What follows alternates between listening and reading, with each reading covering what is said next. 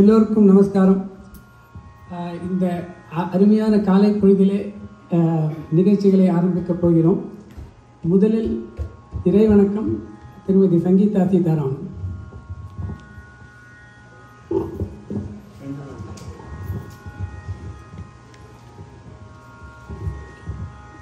தருணம் இதையா தயை பூரி துதிக்கையா,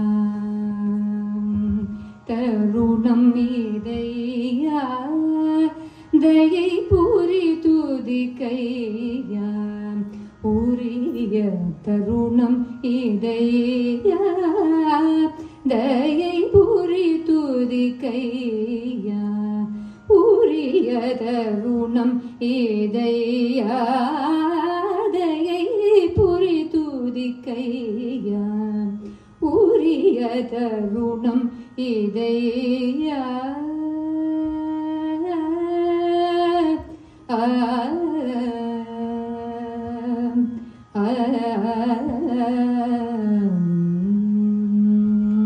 சரணம் என்றும் மலரடி பணி, சரணம் என்றும் மலரடி பணி, தமியனை தவிக்க விடாமல், சரணம் என்றும் மலரடி பணி, தமியனை தவிக்க விடாமல், தருணம் இதையா தயை புரி துதிக்கையா, உரிய தருணம் இதையா. உன்னருளலதோ துணை இனி உலகில் இல்லை, உன்னருளலதோ துணை இனி உலகில் இல்லை, எந்தன் முன்னவனே யானை முகனே, முன்னவனே யானை முகனே, முன்னவனே யானை முகனே, முருகன் கருளும் துதிக்கையான முக்கட்பரமகனே, விக்ன விநாயகனே, முக்கணி மோதக பிரியனே, அபயம் அபயம் இறைந்து வந்தருள் முக்கட்பரமகனே, விக்ன விநாயகனே, முக்கணி மோதக பிரியனே, அபயம் அபயம் விரைந்து வந்தருள், தருணம் இதையா தயை புரி துதிக்கையா, உரிய தருணம் இதையா.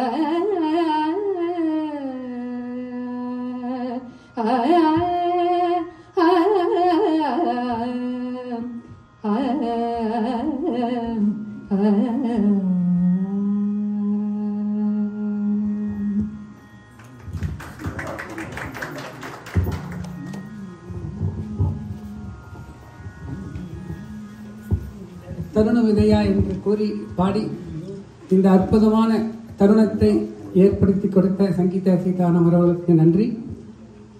அடுத்ததாக நமது பேச்சாளரை பற்றி அறிமுகம் திருமதி ராஜி கண்ணன் அவர்கள்.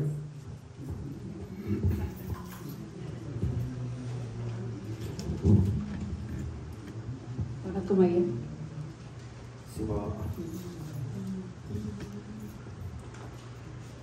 பேராசிரியர் சொ. சொ. மி.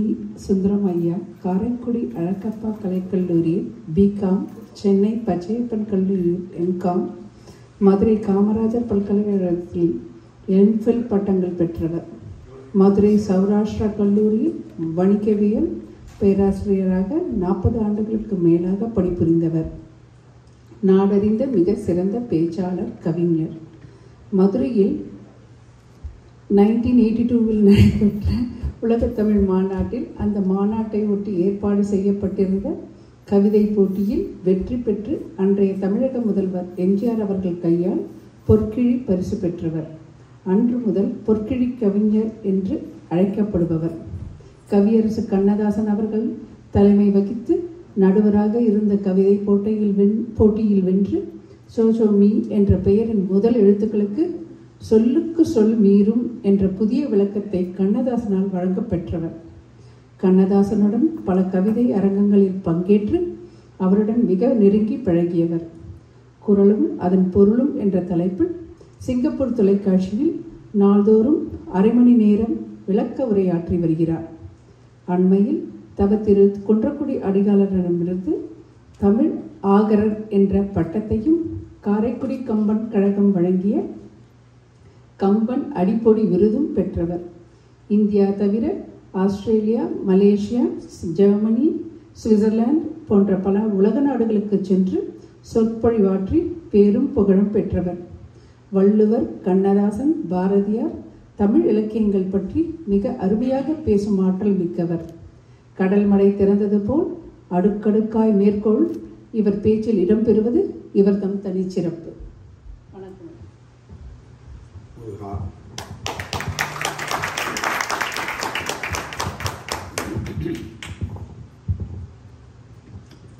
அனைவருக்கும் வணக்கம். இந்த இனிய காலை பொழுதினிலே ஐயாவினுடைய சொற்பொழிவை கேட்பதற்காக வந்திருக்கும் அனைவரையும் உற்சாகத்துடன் வரவேற்பதில் மிக்க மகிழ்ச்சி அடைகிறேன். சோ. சோ. மி. ஐயாவின் பக்தி பரவசமூட்டும் சொற்பொழிவினால் ஈர்க்கப்பட்ட பல ஆயிரக்கணக்கான மக்களிலே நானும் ஒருவன். அறிவிப்பு உரையிலே கேட்டதற்போல் பொற்கிழி கவிஞர், நற்றமிழ் நாவலர், சொல்லோவியர், தமிழ்கடல் விரிவுரை வித்தகர், தர்மை ஆதீன புலவர், சோ. சோ. மி. சொன்ன சொல் மீறாத சுந்தரம், சொல்லுக்கு சொல் மீறும் சுந்தரம் ஆகியவன உட்பட மேலும் பல பல பட்டங்களுக்கும் புகழ் மாலைக்கும் சொந்தக்காரர் ஐயா அவர்கள். இவை எல்லாவற்றிற்கும் மேல் பக்தியே உருவாகி அமர்ந்திட்டு பக்தி மனம் கமிழும் சொற்பொழிவால் உலகின் பல்லாயிரக்கணக்கான அன்பர்களை ஆண்டவன் பால் ஈர்த்து அனுபவம் செய்ய வைக்கும்படி சொற்பொழிவு ஆற்றும் அற்புத ஆற்றல் படைத்த மனிதர் அவர். இத்தகைய சிறப்புடைய ஒருவரை நம் இன்று காலை சொற்பொழிவாளராக நாம் பெற்றமைக்கு என்ன தவம் செய்தனே யசோதா என்று சொல்வது போல் என்ன தவம் செய்தனை நாம் அனைவரும் என்று சொல்ல வேண்டும். இந்த நாள் ஒரு பொன்னாள். ஆம், என் வாழ்நாளிலே ஒரு பொன்னாள். A day to be branded in golden letters in my life.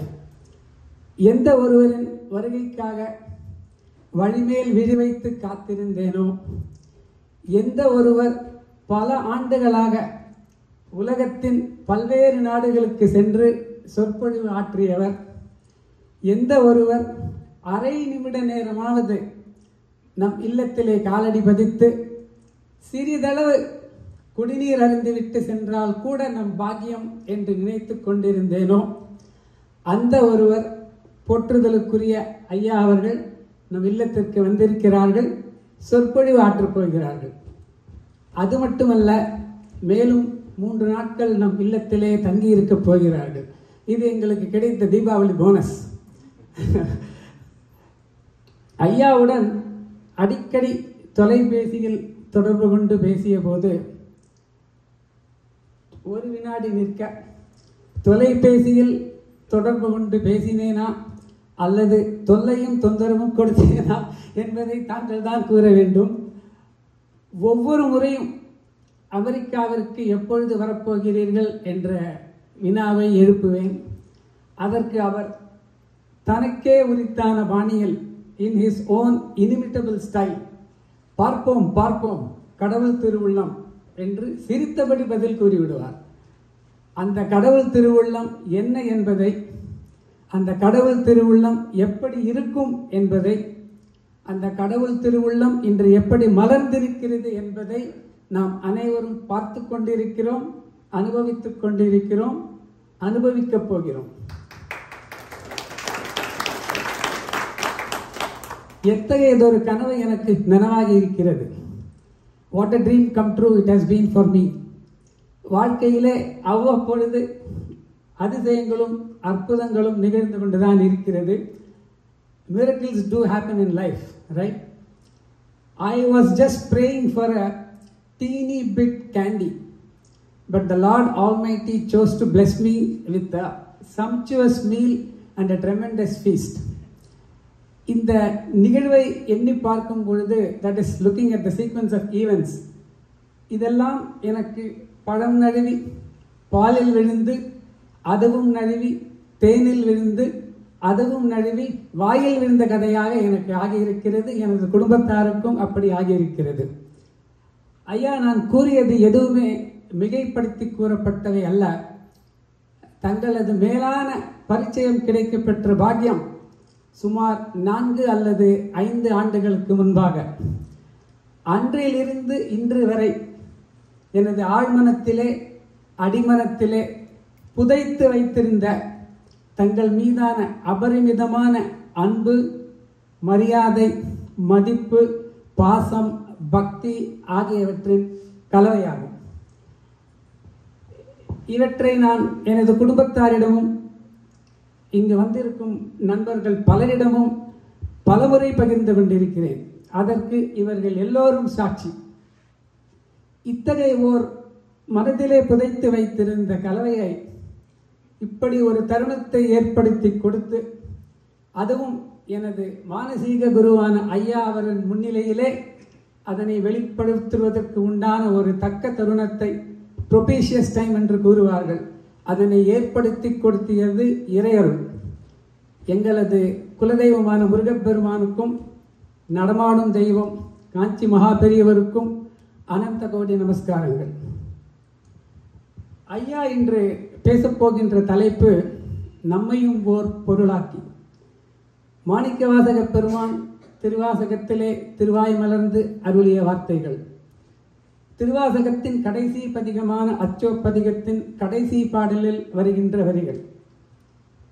இன்றைய நிகழ்ச்சியின் மற்றொரு சிறப்பு அம்சம் என்னவென்றால், ஒரே கல்லில் 2 மாம்பழம் கிடைத்தது போல சிங்கப்பூரிலிருந்து வரதராஜனையே அவர்களும் வந்திருப்பது.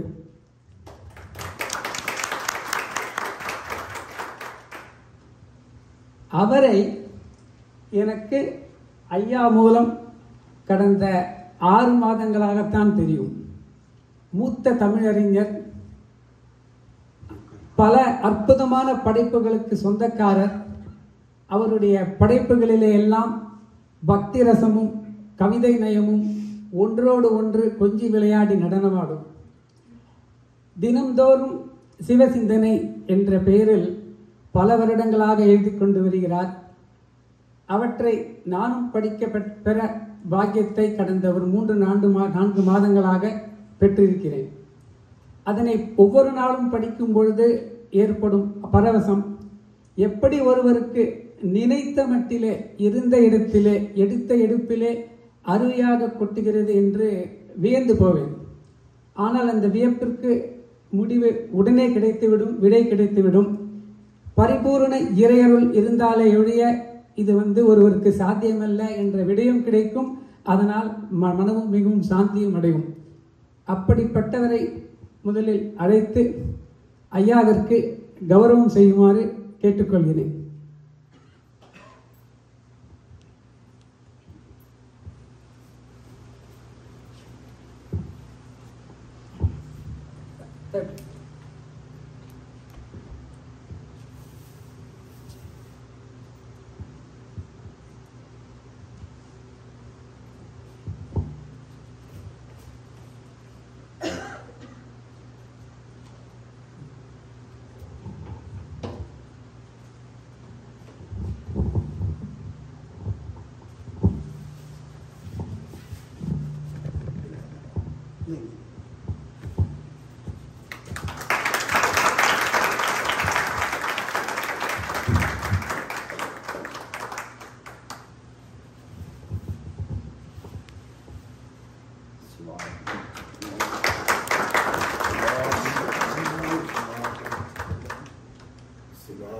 சூரியனுக்கு கற்பூரம் ஏத்தின மாதிரி ஏதோ பண்ணிருக்கோம், அவ்வளவுதான், வேற ஒண்ணும் இல்லை.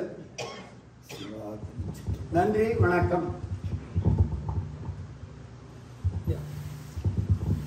நன்றி வரதராஜன் ஐயா அவர்களே.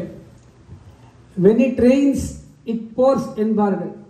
அதற்கு ஏற்றாற்போல் இன்று நம்மிடையே நடேசன் ஜானகிராமன் அவர்களும் வந்திருக்கிறார்கள்.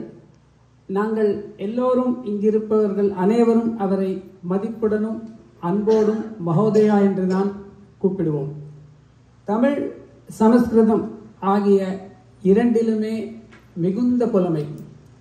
தமிழுக்கும் சமஸ்கிருதத்திற்கும் அருந்தொண்டு ஆற்றியிருக்கிறார், ஆற்றிக்கொண்டும் இருக்கிறார். சம்ஸ்கிருத பாரதி USA அந்த நிறுவனத்தின் முதுகெலும்பு என்று கூறினால் அது மிகையாகாது. இத்தனை சிறப்பு வாய்ந்தவரை அழைத்து ஐயாவிற்கு எங்கள் இல்லத்தின் சிறு மரியாதையை கொடுக்கும்படி அன்புடன் வேண்டிக் கொள்கிறேன்.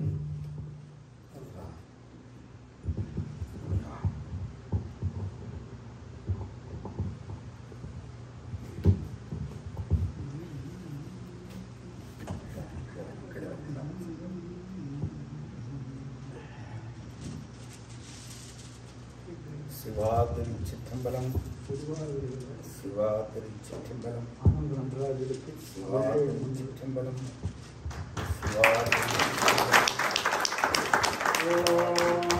சாங்கிரகண்யேஷ்டயதே இமான் ஜனதாகம் சங்கிரஹானீதி த்வாதசரத்னீரசனா பவதி த்வாதசமாசாத் சம்வத்சரஹ संवत्सरमेवावरुन्धे मौञ्जी भवति ऊर्ध्वै मुञ्जाः ऊर्जमेवावरुन्धे चित्रानक्षत्रं भवति चित्रं वा एतत्कर्म यद्धश्वमेधस्समृद्ध्यै ॐ स्वातिचित्रमलम्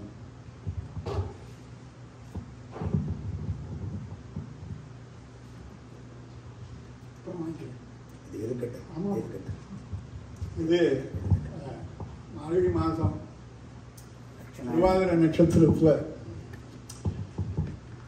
நடராஜ பெருமானுக்கு சாத்தி அபிஷேகம் பண்ணின ருத்ராட்ச மாலை. நான் கடந்த குறைஞ்சது 30 வருஷமாக அதை போட்டு பூஜை பண்ணிட்டு இருக்கேன். அது தெளிவாளுக்கு ஐயாவுக்கு உரியது.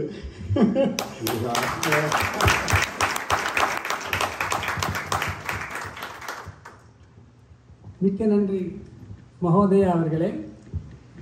இமயம் ஒன்றை சந்தித்து கொண்ட அற்புதமான காட்சியை நாம் பார்க்க இன்று கொடுத்து வைத்திருக்கிறோம், அதையும் பார்த்துவிட்டோம். இந்த சபையிலே எனது குருநாதர் முன்னிலையிலே இன்னும் ஒரு செய்தி கூற ஆசைப்படுகிறேன். ஐயாவுடன் நான் தொலைபேசியில் அடிக்கடி தொடர்பு கொண்டு பேசியிருக்கிறேன் என்று கூறினேன் அல்லவா. ஒவ்வொரு முறையும் பேசும் பொழுது ஐயா உங்களுக்கு இன்று என்ன பாடல் தோன்றுகிறதோ அதை எனக்கு கற்றுக்கொடுங்கள் என்று கேட்பேன். அவரும் அற்புதமாக எனக்கு திருவாசகம், திருமந்திரம், கந்தர் அனுபூதி, கந்தர் அலங்காரம், திருப்புகள் ஆகியவற்றிலிருந்து பல பாடல்களை கற்றுக் கொடுத்தார். அவை எல்லாவற்றையும் எனக்கு படித்து காண்பித்து, பிரித்து பிரித்து படித்து காண்பித்து, அர்த்தத்துடன் கூடி விளக்கி மிக நேர்த்தியாக கற்றுக் கொடுத்ததில் என்னை போன்ற சிறியனுக்கும் என்னை போன்ற எளியனுக்கும் அதையெல்லாம் மனனம் செய்வது, மனப்பாடம் செய்வது மிகவும் சுலபமாக ஆகிவிட்டது. எத்தகைய ஒரு பொக்கிஷத்தை எனக்கு கொடுத்திருக்கிறார். அந்த பொக்கிஷம் பெற்றமைக்கு நான் என்ன கைமாறு செய்ய முடியும்? எத்தனை யோசித்தும் எனக்கு விடை கிடைக்கவில்லை, விடை கிடைக்கப் போவதும் இல்லை. ஏனென்றால் such invaluable treasures I have got from him. ஆனால் இன்றைய தலைப்பின் நாயகனான மாணிக்கவாசக பெருமான் அருளிய திருவாசகத்திலிருந்து ஐயா கற்றுக் கொடுத்த ஒரு பாடலையே திரும்பச் சொல்லி அதை உரித்தாக்குகிறேன். தந்தது உந்தன்னை கொண்டது எந்தன்னை சங்கரா ஆர்கலோ சதுரர் அந்தம் ஒன்றில்லா ஆனந்தம் பெற்றேன் யாது நீ பெற்றதொன்று என்பால் சிந்தையே கோவில் கொண்ட எம்பெருமான் திருப்பெருந்துறை உரை சிவனே எந்தையே ஈசா உடலிடம் கொண்டாய் யான் இதற்கு இளன் ஓர் கைமாறே என்று மிக மிக தாழ்மையிடம் கூறிக்கொள்கிறேன். இத்தருணத்திலே இந்த வாய்ப்பை பற்றி சொன்னேன் அல்லவா. ஒன்றே ஒன்று ஞாபகத்துக்கு வருகிறது. அநேகமாக திருவருகர் கிருபானந்த வாரியார் அவர்கள் கூறியது என்று நினைக்கிறேன். வருவது தானே வரும் என்பது தான் அது. ஒரே சீராக கூறினால் வருவது தானே வரும் ஒரு அர்த்தம், நிறுத்தி இடைவெளி விட்டு கூறினால் வருவது தானே வரும் மற்றொரு அர்த்தம். ஐயா அமெரிக்காவிற்கு வருவாரா? அப்படியே வந்தாலும் நம் இல்லத்திலே தங்கி சொற்பொழிவாற்றுகின்ற பாக்கியம் நமக்கு கிடைக்குமா என்று நமக்கு என்ன கொடுத்து வைத்திருக்கிறதோ அது வருவது தானே வரும் என்று எண்ணியிருந்தவனுக்கு ஐயாவின் வருகை, சொற்பொழிவு நிகழ்வு ஆகியவற்றை வருவது தானே வரும் என்ற அற்புத திருவிளையாடலை நிகழ்த்தி காட்டியிருக்கிறது இறையொருள். மீண்டும் முருகப்பெருமானுக்கும் காஞ்சி மகாபெரியவருக்கும் அனந்த கோடி நமஸ்காரங்கள். இந்த அற்புதமான நிகழ்விலே என்னுடைய சிந்தனையெல்லாம் வெளிக்கொணர்வதற்கு, குருநாதர் முன்னிலையில் வெளிக்கொணர்வதற்கு இப்படிப்பட்ட தருணத்தை உண்டாக்கி கொடுத்த இறைவனுக்கு நன்றி கூறி, இந்த நிகழ்ச்சியிலே, இந்த நாடகத்திலே என்னையும் ஒரு பாத்திரமாக ஏற்படுத்தி, he also made me a pawn in this play, அதற்காக இன்றைய தலைப்பிலே சிறிது மாற்றி, சிறிதளவு ஸ்மால் சேஞ்ச் செய்து, நம்மையும் ஒரு பொருளாக்கி என்பதற்கு பதில் என்னையும் ஒரு பொருளாக்கி நாய் சிவிகை ஏற்றுவித்த அம்மையனுக்கு அருளியவாறு ஆர்பெறுவார் அச்சோவே என்று மிக மிக தாழ்மையுடன் கூறி, மீண்டும் உங்களை எல்லாம் அன்புடன் வரவேற்பதில் மட்டற்ற மகிழ்ச்சி அடைகிறேன். ஐயாவுடைய சொற்பொழிவு சுமார் 1.5 மணி நேரம் இருக்கும். அதற்கு பிறகு அனைவருக்கும் மதிய உணவு ஏற்பாடு செய்யப்பட்டிருக்கிறது. 2 அறிவிப்பு இந்த சபையிலே கூற விருப்பப்படுகிறேன். வரும் செவ்வாய்க்கிழமை, அதாவது ஜூலை 19ஆம் தேதி, நம் இல்லத்திலே, இதே இடத்திலே ஐயா அவர்கள் காஞ்சி மகாபெரிவரை பற்றி சொற்பொழிவாற்ற இருக்கிறார். அதற்கும் அனைவரும் திரளாக வந்து நடமாடும் தெய்வத்தின் காலை இதே நேரம் நேரம் காலையா மாலையா நேரம் மாலை மாலை 6:30 மணி அளவில் ஐயா சொற்பொழிவாற்ற இருக்கிறார். அதற்கும் தாங்கள் எல்லோரும் வந்திருந்து காஞ்சி மகாபெரிவரின் அன்புக்கு அருளுக்கும் பாத்திரமாகும்படி கேட்டுக்கொள்கிறேன். மற்றொரு அறிவிப்பு, ஐயா 3 நாட்கள் இங்கு தங்கியிருக்க போகிறார். இன்று 3 மணி அளவிலே ஐயாவை கூட்டிக் கொண்டு கோவிலுக்கு செல்ல வேண்டும். அதனை நினைவில் கொண்டு நிகழ்ச்சி முடிந்த பிறகு யாரேனும் ஐயாவிடம் பேச வேண்டும், கருத்து பரிமாற்றம் செய்ய வேண்டும் என்று எண்ணினால் அவர்கள் திங்கள் கிழமையிலிருந்து தொலைபேசியிலோ எனக்கு தொடர்பு கொண்டு அல்லது எங்கள் வீட்டிற்கோ வந்து ஐயாவை தொடர்பு கொள்ளலாம். ஏனென்றால் 3 மணி அளவில் ஐயாவை கூட்டிக் கொண்டு கோவிலுக்கு செல்ல வேண்டும். இப்படி கூறி உங்களை எல்லாம் மீண்டும் வரவேற்று, நான் கூறுவது என்னென்றால், ஐயா பெருந்தகை ஐயா அவர்களே, இனி எங்கள் இல்லத்தின் அரங்கம் தங்கள் வசம். நன்றி, வணக்கம்.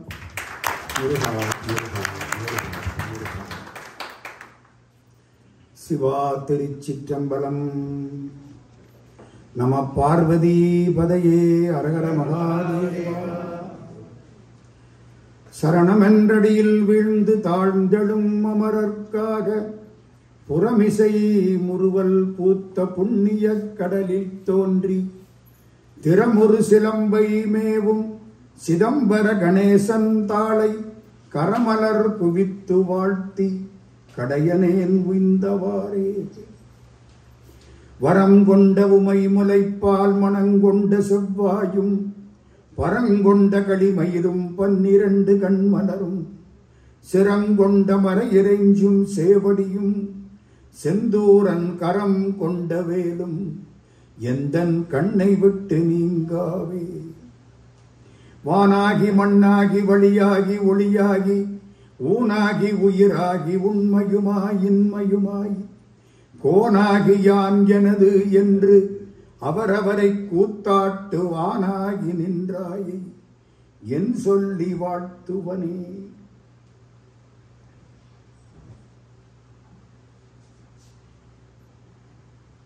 எல்லாம் வல்ல சிவபெருமானுடைய திருவருட் கருணையினால் இன்றைக்கு பேரன்பர் சீதாராமன் ஐயா அவர்களுடைய இல்லத்தில் நடைபெறக்கூடிய இந்த உரைக்கு வருகை தந்திருக்கக்கூடிய சான்றோர் பெருமக்கள் எல்லோருடைய திருவடிகளையும் வணங்கி மகிழ்கிறேன்.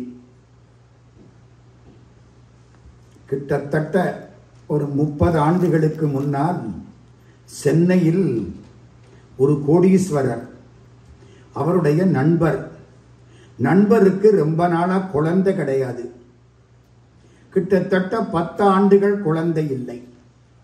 நண்பர் இந்த கோடீஸ்வரர்கிட்ட வந்தார்.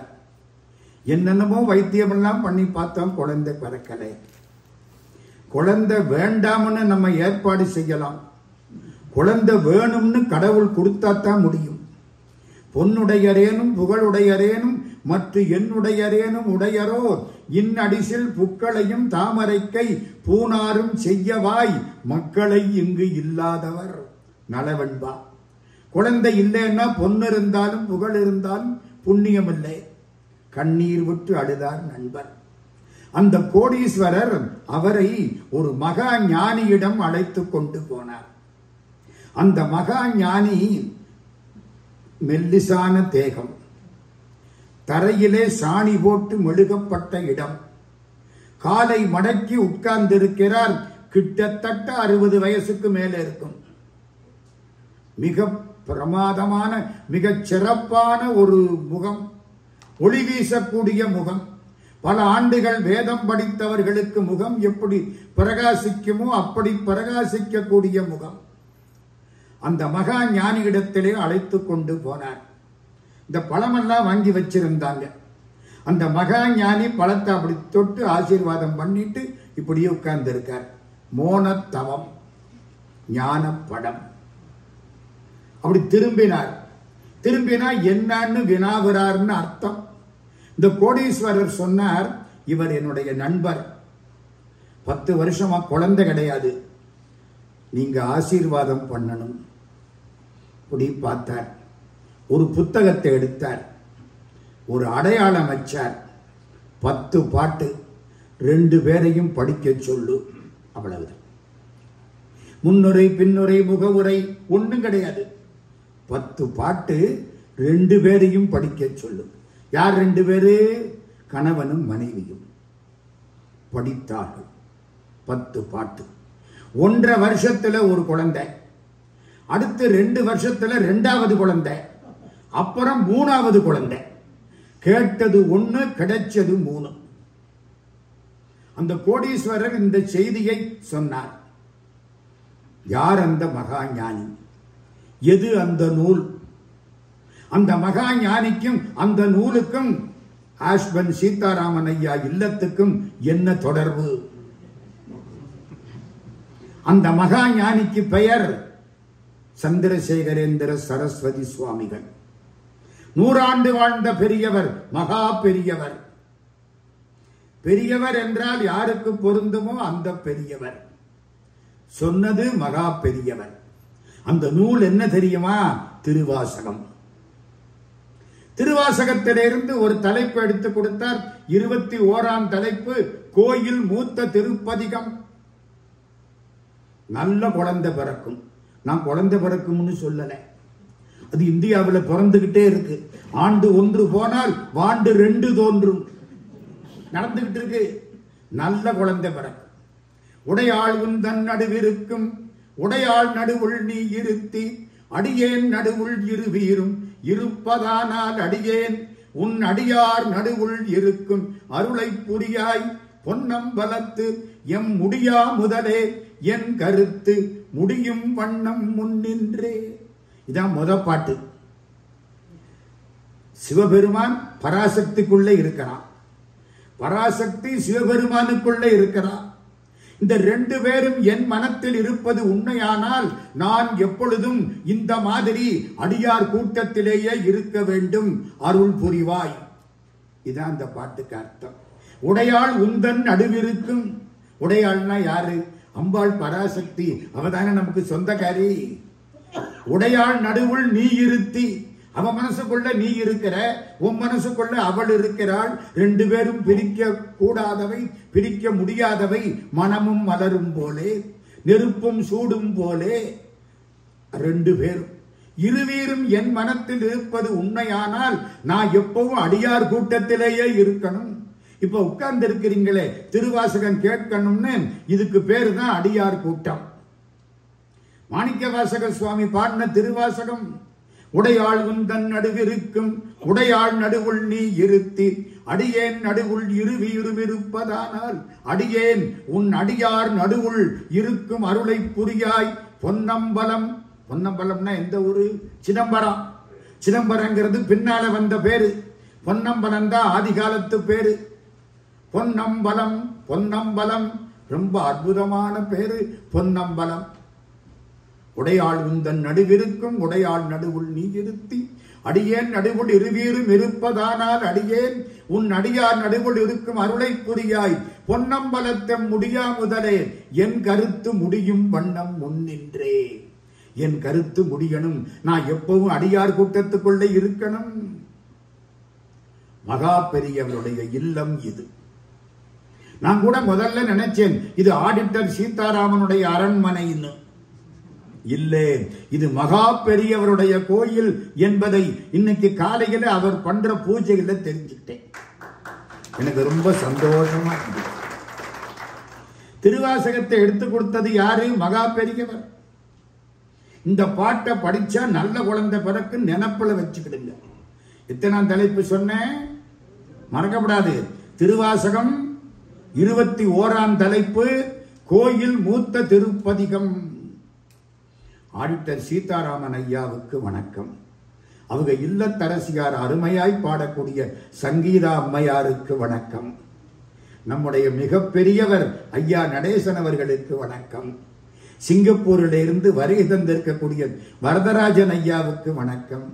என்னுடைய இனிய நண்பர் CSP சீனிவாசனுக்கு வணக்கம். ராமநாதன் ஐயாவுக்கு வணக்கம். வந்திருக்கக்கூடிய எல்லாருக்கும் வணக்கம். இப்பத்தான் நான் என் தலைப்பு திருவாசகத்துக்குள்ள போறேன். இதுவரைக்கும் ஒரு சின்ன முன்னுரை போட்டேன். நம்ம சீதாராமன் ஐயா வந்த உடனே ஒரு பாட்டை அப்படி எடுத்து கொடுத்தார். இதெல்லாம் கடவுள் திருவுள்ளம். திருவாசகம் எத்தனை பாட்டு தெரியுமோ? 658 பாட்டு. திருவாசகம் 658 பாட்டு. அவர் ஒரு பாட்டை எடுத்து கொடுத்தார். எந்த பாட்டு தெரியுமா? மாணிக்கவாசக சுவாமி கடவுள்கிட்ட பேசுறார். எங்க கடவுள்கிட்ட பேச முடியுமா முடியாதா? நல்லா பேசலாம், சந்தோஷமா இருக்கும். கடவுள்கிட்ட பேசினா மகிழ்ச்சியா இருக்கும். கொடுத்து வைக்கணும். அதுக்காக கோயில்ல போய் கடவுள்கிட்ட பேசினா 4 பேர் நம்மளை பார்த்து சிரிப்பானேன்னு நினைக்காதீங்க. அவன் என்னைக்கு சிரிக்கல. நம்ம கடவுளோட பேசுறோம். ஆன்மீகம் என்பது ஆண்டவனை பற்றி பேசுவது அல்ல, ஆண்டவனோடு பேசுவது. கோவிலுக்குள்ள போய் கடவுளை முன்னால நிக்க வச்சு என்னால் அறியா பதம் தந்தாய், யானது அறியாதே கெட்டேன், உன்னால் ஒன்றும் குறைவில்லை, உடையாய் அடிமைக்கு யாரன்பேன், அப்படி பேசுறாரே மாணிக்கவாசக சுவாமி. அப்படி கடவுளுக்கு முன்னால நின்று பேசக்கூடிய பேச்சுத்தான் ஆன்மீகம். மாணிக்கவாசக சுவாமி என்ன பேசுறார் தெரியுமா? நான் ஒரு 5-6 கதை சொல்ல போறேன், இப்ப மனசுல வச்சுக்கிடுங்க. கடவுளே, உன்னை தந்தாய், என்னை கொண்டாய். யாரு கெட்டிக்காரன்? இவ்வளவுதான். உன்னை எனக்கு தந்தாய், என்னை கொண்டாய், 2 நீதான். நான் ஒன்னும் உங்ககிட்ட வந்து உன்னை எடுத்துக்கிறதுக்கு எனக்கு அதிகாரம் கிடையாது. என்னதோ இங்கு அதிகாரம். நீ உன்னை தந்தாய், என்னை எடுத்து கொண்டாய். 2 பேர்ல யாரு கெட்டிக்காரன்? உன்னை பெற்றதனாலே எனக்கு அந்தமில்லாத ஆனந்தம் கிடைச்சது. சிவபெருமானே, என்னை ஆட்கொண்டதனாலே உனக்கு என்னையா கிடைச்சது. அவன்கிட்ட இல்லைன்னா தானுங்க கிடைக்கிறதுக்கு. அவன்கிட்ட எல்லாம் இருக்கிற பொழுது புதுசா என்ன கிடைக்க முடியுமே. அப்ப யார் கட்டிக்காரன்? மாணிக்கவாசகரா சிவபெருமானா? மாணிக்கவாசகர் தானே. அப்படின்னு அந்த பாட்டு. தந்தது உந்தன்னை, கொண்டது எந்தன்னை. சங்கரா கூப்பிடுறார் சிவபெருமானின். சங்கரா அற்புதமான பேரு. ஆதிசங்கரர் சிவபெருமானுடைய அம்சம் பெற்றவர், மறக்காதீங்க. சங்கரா ஆர்கொலோ சதுரர். சதுரன்னா கெட்டிக்காரன். 2 பேர்ல யார் கெட்டிக்காரன் தெரியுமா? அந்தம் ஒன்றில்லா ஆனந்தம் பெற்றேன், உன்னை பெற்றதுனாலே நான் அந்தமில்லாத ஆனந்தம். அது என்னங்க அந்தமில்லாத ஆனந்தம்? மற்ற ஆனந்தத்துக்கெல்லாம் முடிவு உண்டு. இப்போ மாம்பழம் சாப்பிட்றேன், 2 மாம்பழம் சாப்பிட்டேன், நல்லா இருக்கு. 3ஆவது மாம்பழம் சாப்பிட்டேன். திருச்சியில இமாம் பசந்த்னு ஒரு மாம்பழம் உண்டு, எங்க தமிழ்நாட்டில் திருச்சியில தாத்தாச்சாரியார் சாலைன்னு பேர். என்னுடைய பேரன்பர் ஒருத்தர் ஆண்டுதோறும் ஒரு 25 பழம் ஒரு பெட்டியில வச்சு எனக்கு இமாம் பசந்த் மாம்பழம் அனுப்புவார். எங்க தெருவில் உள்ளவங்க, காரணியில் உள்ளவங்களுக்கெல்லாம் ஆளு கொண்டு கொடுத்து நானும் ஒன்று சாப்பிடுவேன். அதை சாப்பிட்டா 6 மாதத்துக்கு நாக்கு அவளது இனிப்பா இருக்கும். எத்தனை பழம் சாப்பிடலாம்? 1 பழம் சாப்பிடலாம். அட இன்னும் கொஞ்சம் ஆசை, 2 பழம் சாப்பிடலாம், இன்னும் ஒரு 3 பழம், அதுக்கு மேல முடியாது, நாக்கு புத்து போயிடும். இட்லி சாப்பிட்றேன், 2 இட்லி, 3 இட்லி, 4 இட்லி, அதுக்கு மேல முடியுமா? முதல் இட்லியில உள்ள இன்பம் 5ஆவது இட்லியில வருமா? குறைஞ்சுக்கிட்டே போயிடும். எந்த ஆனந்தத்துக்கும் முடிவுண்டு. முடிவில்லாத ஆனந்தம் இறை இன்பம் மட்டுமே. கடவுளை கும்பிடுறேன், ஆனந்தமா இருக்கு, திரும்ப கும்பிடுறேன், இன்னும் ஆனந்தமா இருக்கு, திரும்ப கும்பிடுறேன், இன்னும் ரொம்ப நல்லா இருக்கு, நல்லா தான் இருக்குமே தவிர குறையாது. திருப்பதி பெருமாள்கிட்ட போறோமா இல்லையா? போறோம். 300 ரூபா டிக்கெட் கொடுத்து பெரும்பாடு பட்டு இடிபட்டு அடிபட்டு கடைசி உள்ள போய் அந்த பெருமாளை பார்த்தா சந்தோஷமா இருக்கா இல்லையா? எங்கூட வந்த ஒருத்தர் இப்போ ஒரு 4 மாதத்துக்கு முன்னால அங்க ஒரு ஆள் நின்று சருகண்டி சருகண்டின்னு தள்ளி விட்டுக்கிட்டே இருப்பான். சருகண்டின்னா சீக்கிரம் போடான்னு அர்த்தம் போல இருக்கு, தெலுங்குக்குத்தான் தெரியும், எனக்கு தெரியாது.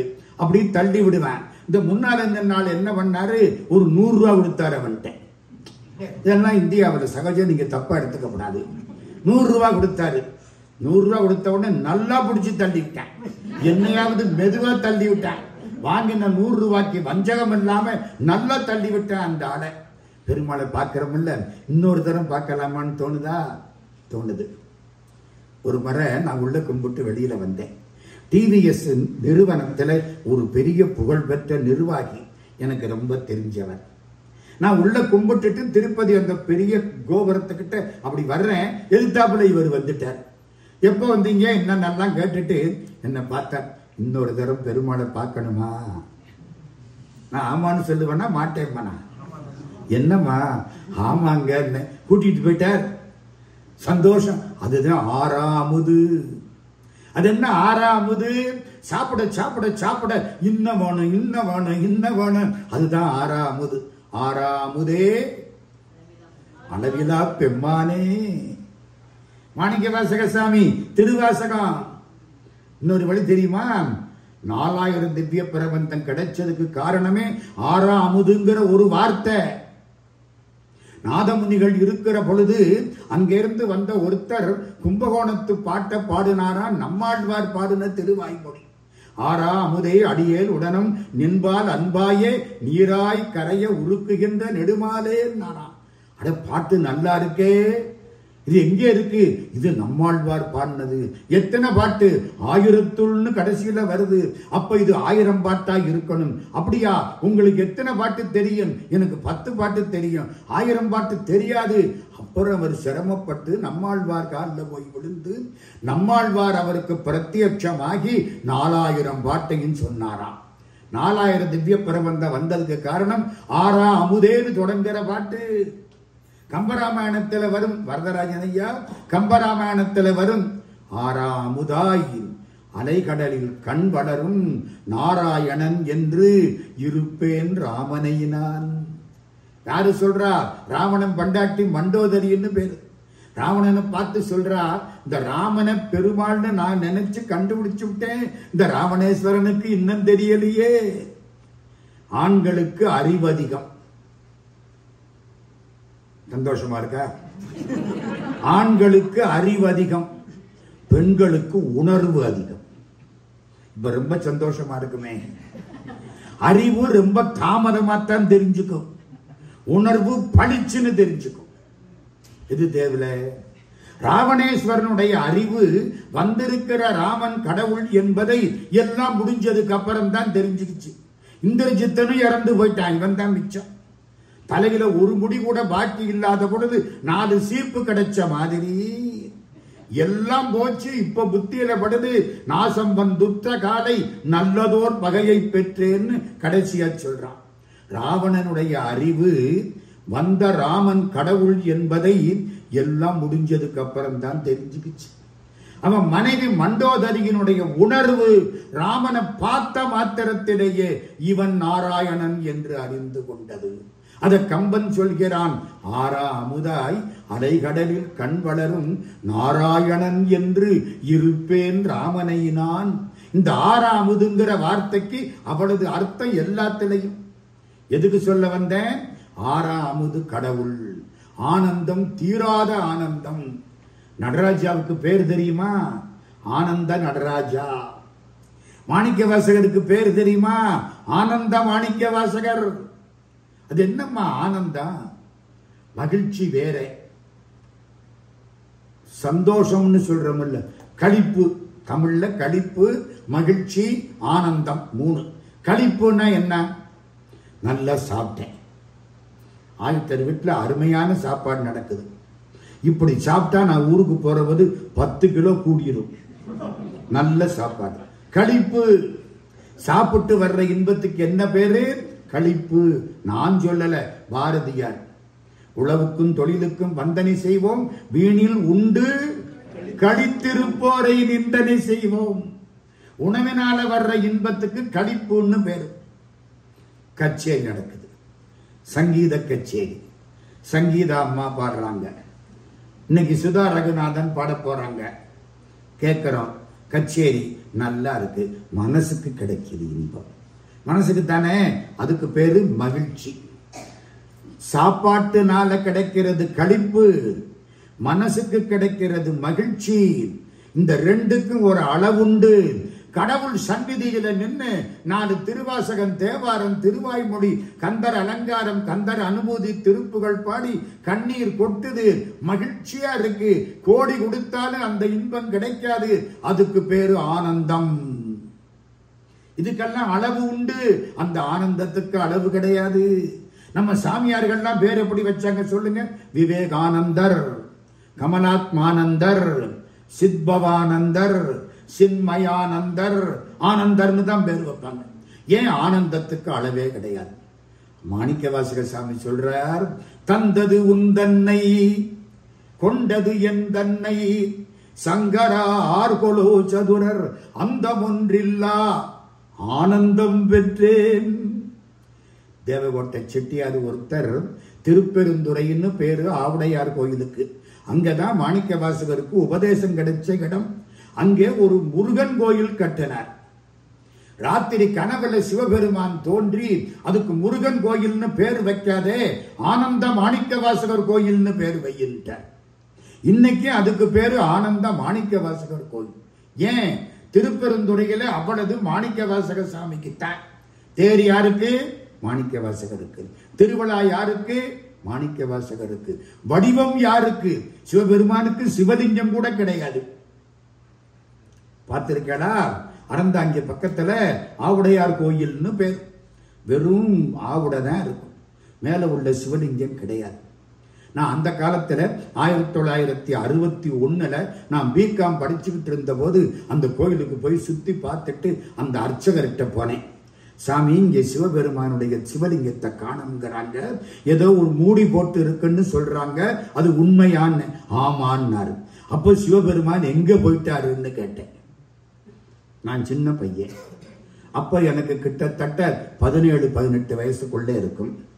அவர் அழகா சொன்னார், குதிரையை கொண்டுகிட்டு மதுரைக்கு போயிட்டாரு. ஆமா, மாணிக்கவாசகர் வரலாற்றுல போனார்ல. அந்த அர்ச்சகர் எவ்வளவு கெட்டிக்காரர் பார்த்தீங்களா? எதுக்கு சொல்ல வந்தேன்? அவ்வளவு மாணிக்கவாசகருக்கு. தேர் யாருக்கு? மாணிக்கவாசகருக்கு. திருவிழா யாருக்கு? மாணிக்கவாசகருக்கு. தமிழ்நாட்டுல 4 கோயில் முக்கியம். ஒரு கோயில்ல அம்பாளுக்கு தான் எல்லாம். உங்களுக்கு எல்லாம் தெரியுமே. எந்த ஊரு? எங்க? மதுரை. நான் 55-60 வருஷமா அங்க இருக்கேம்மா.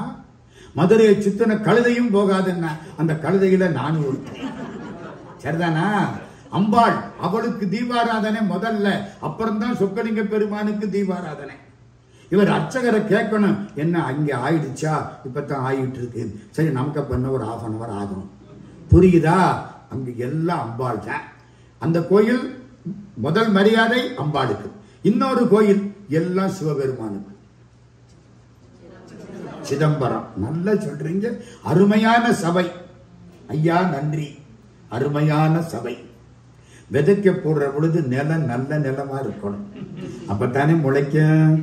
எந்த நிலம் நல்லா இருக்கோ அந்த ஊரு நல்லா இருக்கும். வாழ்த்துக்கள். சரி, சிதம்பரம் நடராஜா, நடராஜா தான் எல்லாம். சிவகாமி அங்க யாரு?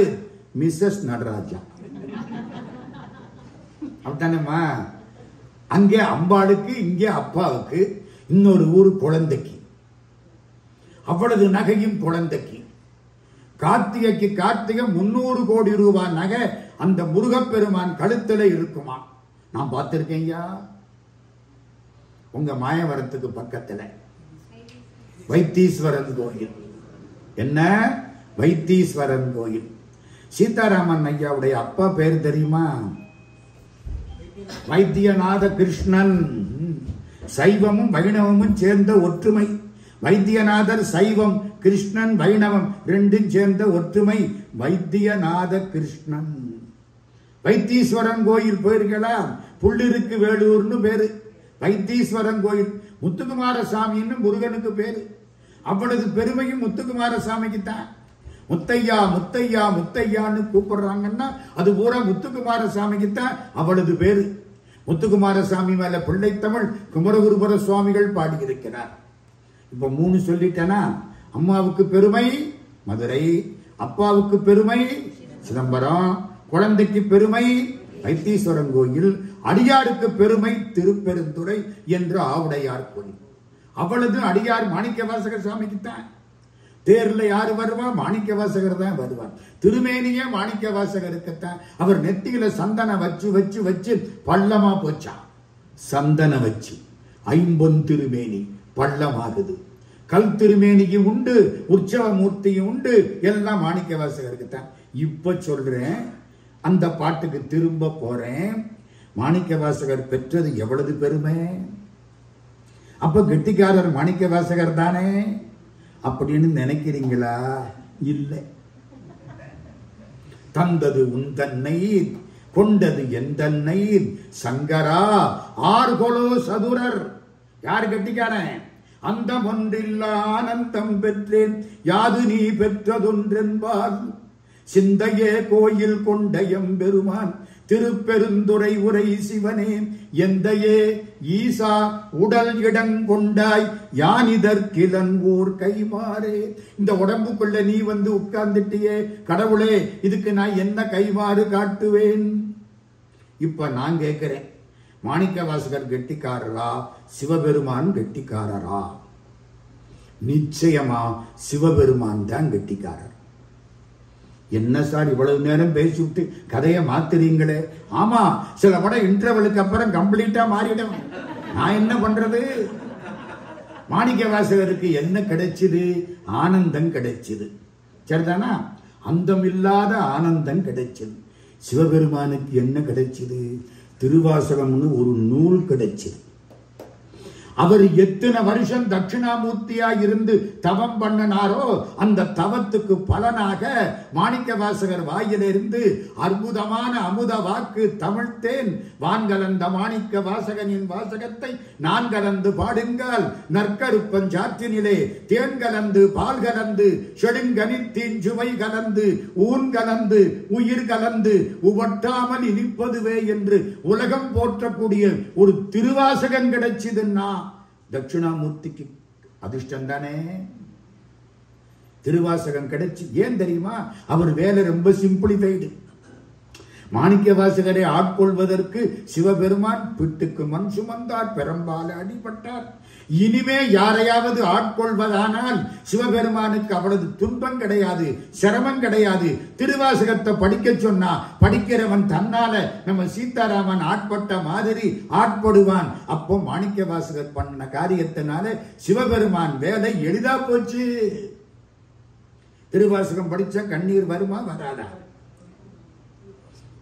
ஒரு செய்தி சொல்றேன். அப்ப யார் கெட்டிக்காரன்? முதல்ல இந்த கேஸை முடிச்சுக்குவோம். யார் கெட்டிக்காரன்? நிச்சயமா சிவபெருமான் தான் கட்டிக்காரர்.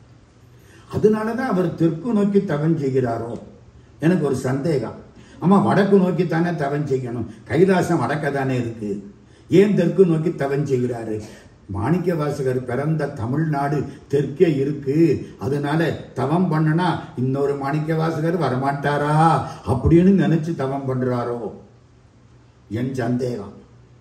இருக்கலாம்ல, அவளது பெருமை மாணிக்கவாசகர் நூலுக்கு. இருங்க, அடுத்த செய்திக்குள்ள வேகமா போறேன்.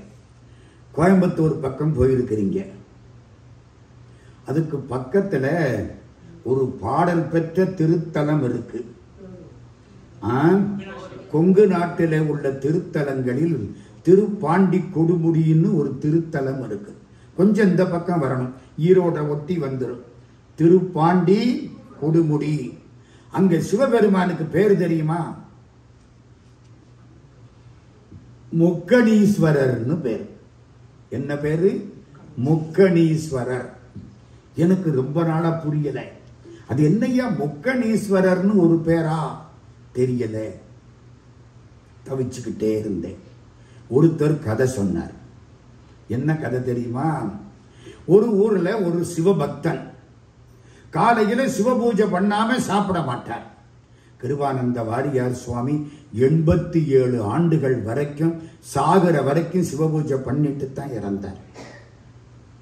அமர்நாத் யாத்திரை போன பொழுது ஐஸ் கட்டி மாதிரி தண்ணி அதை எடுத்து தலையில ஊத்தி அது அப்படியே கிடுகிடுன்னு ஆடு 1000 தேள் கொட்டினாப்பட அதோட உட்கார்ந்து நம சிவாய வாழ்க நாதன் தாழ் வாழ்க இமைப்பொழுதும் என் நெஞ்சில் நீங்காதான் தாழ் வாழ்கன்னு பூஜை பண்ண புண்ணியவன் கிருபானந்த வாரியார் சுவாமி.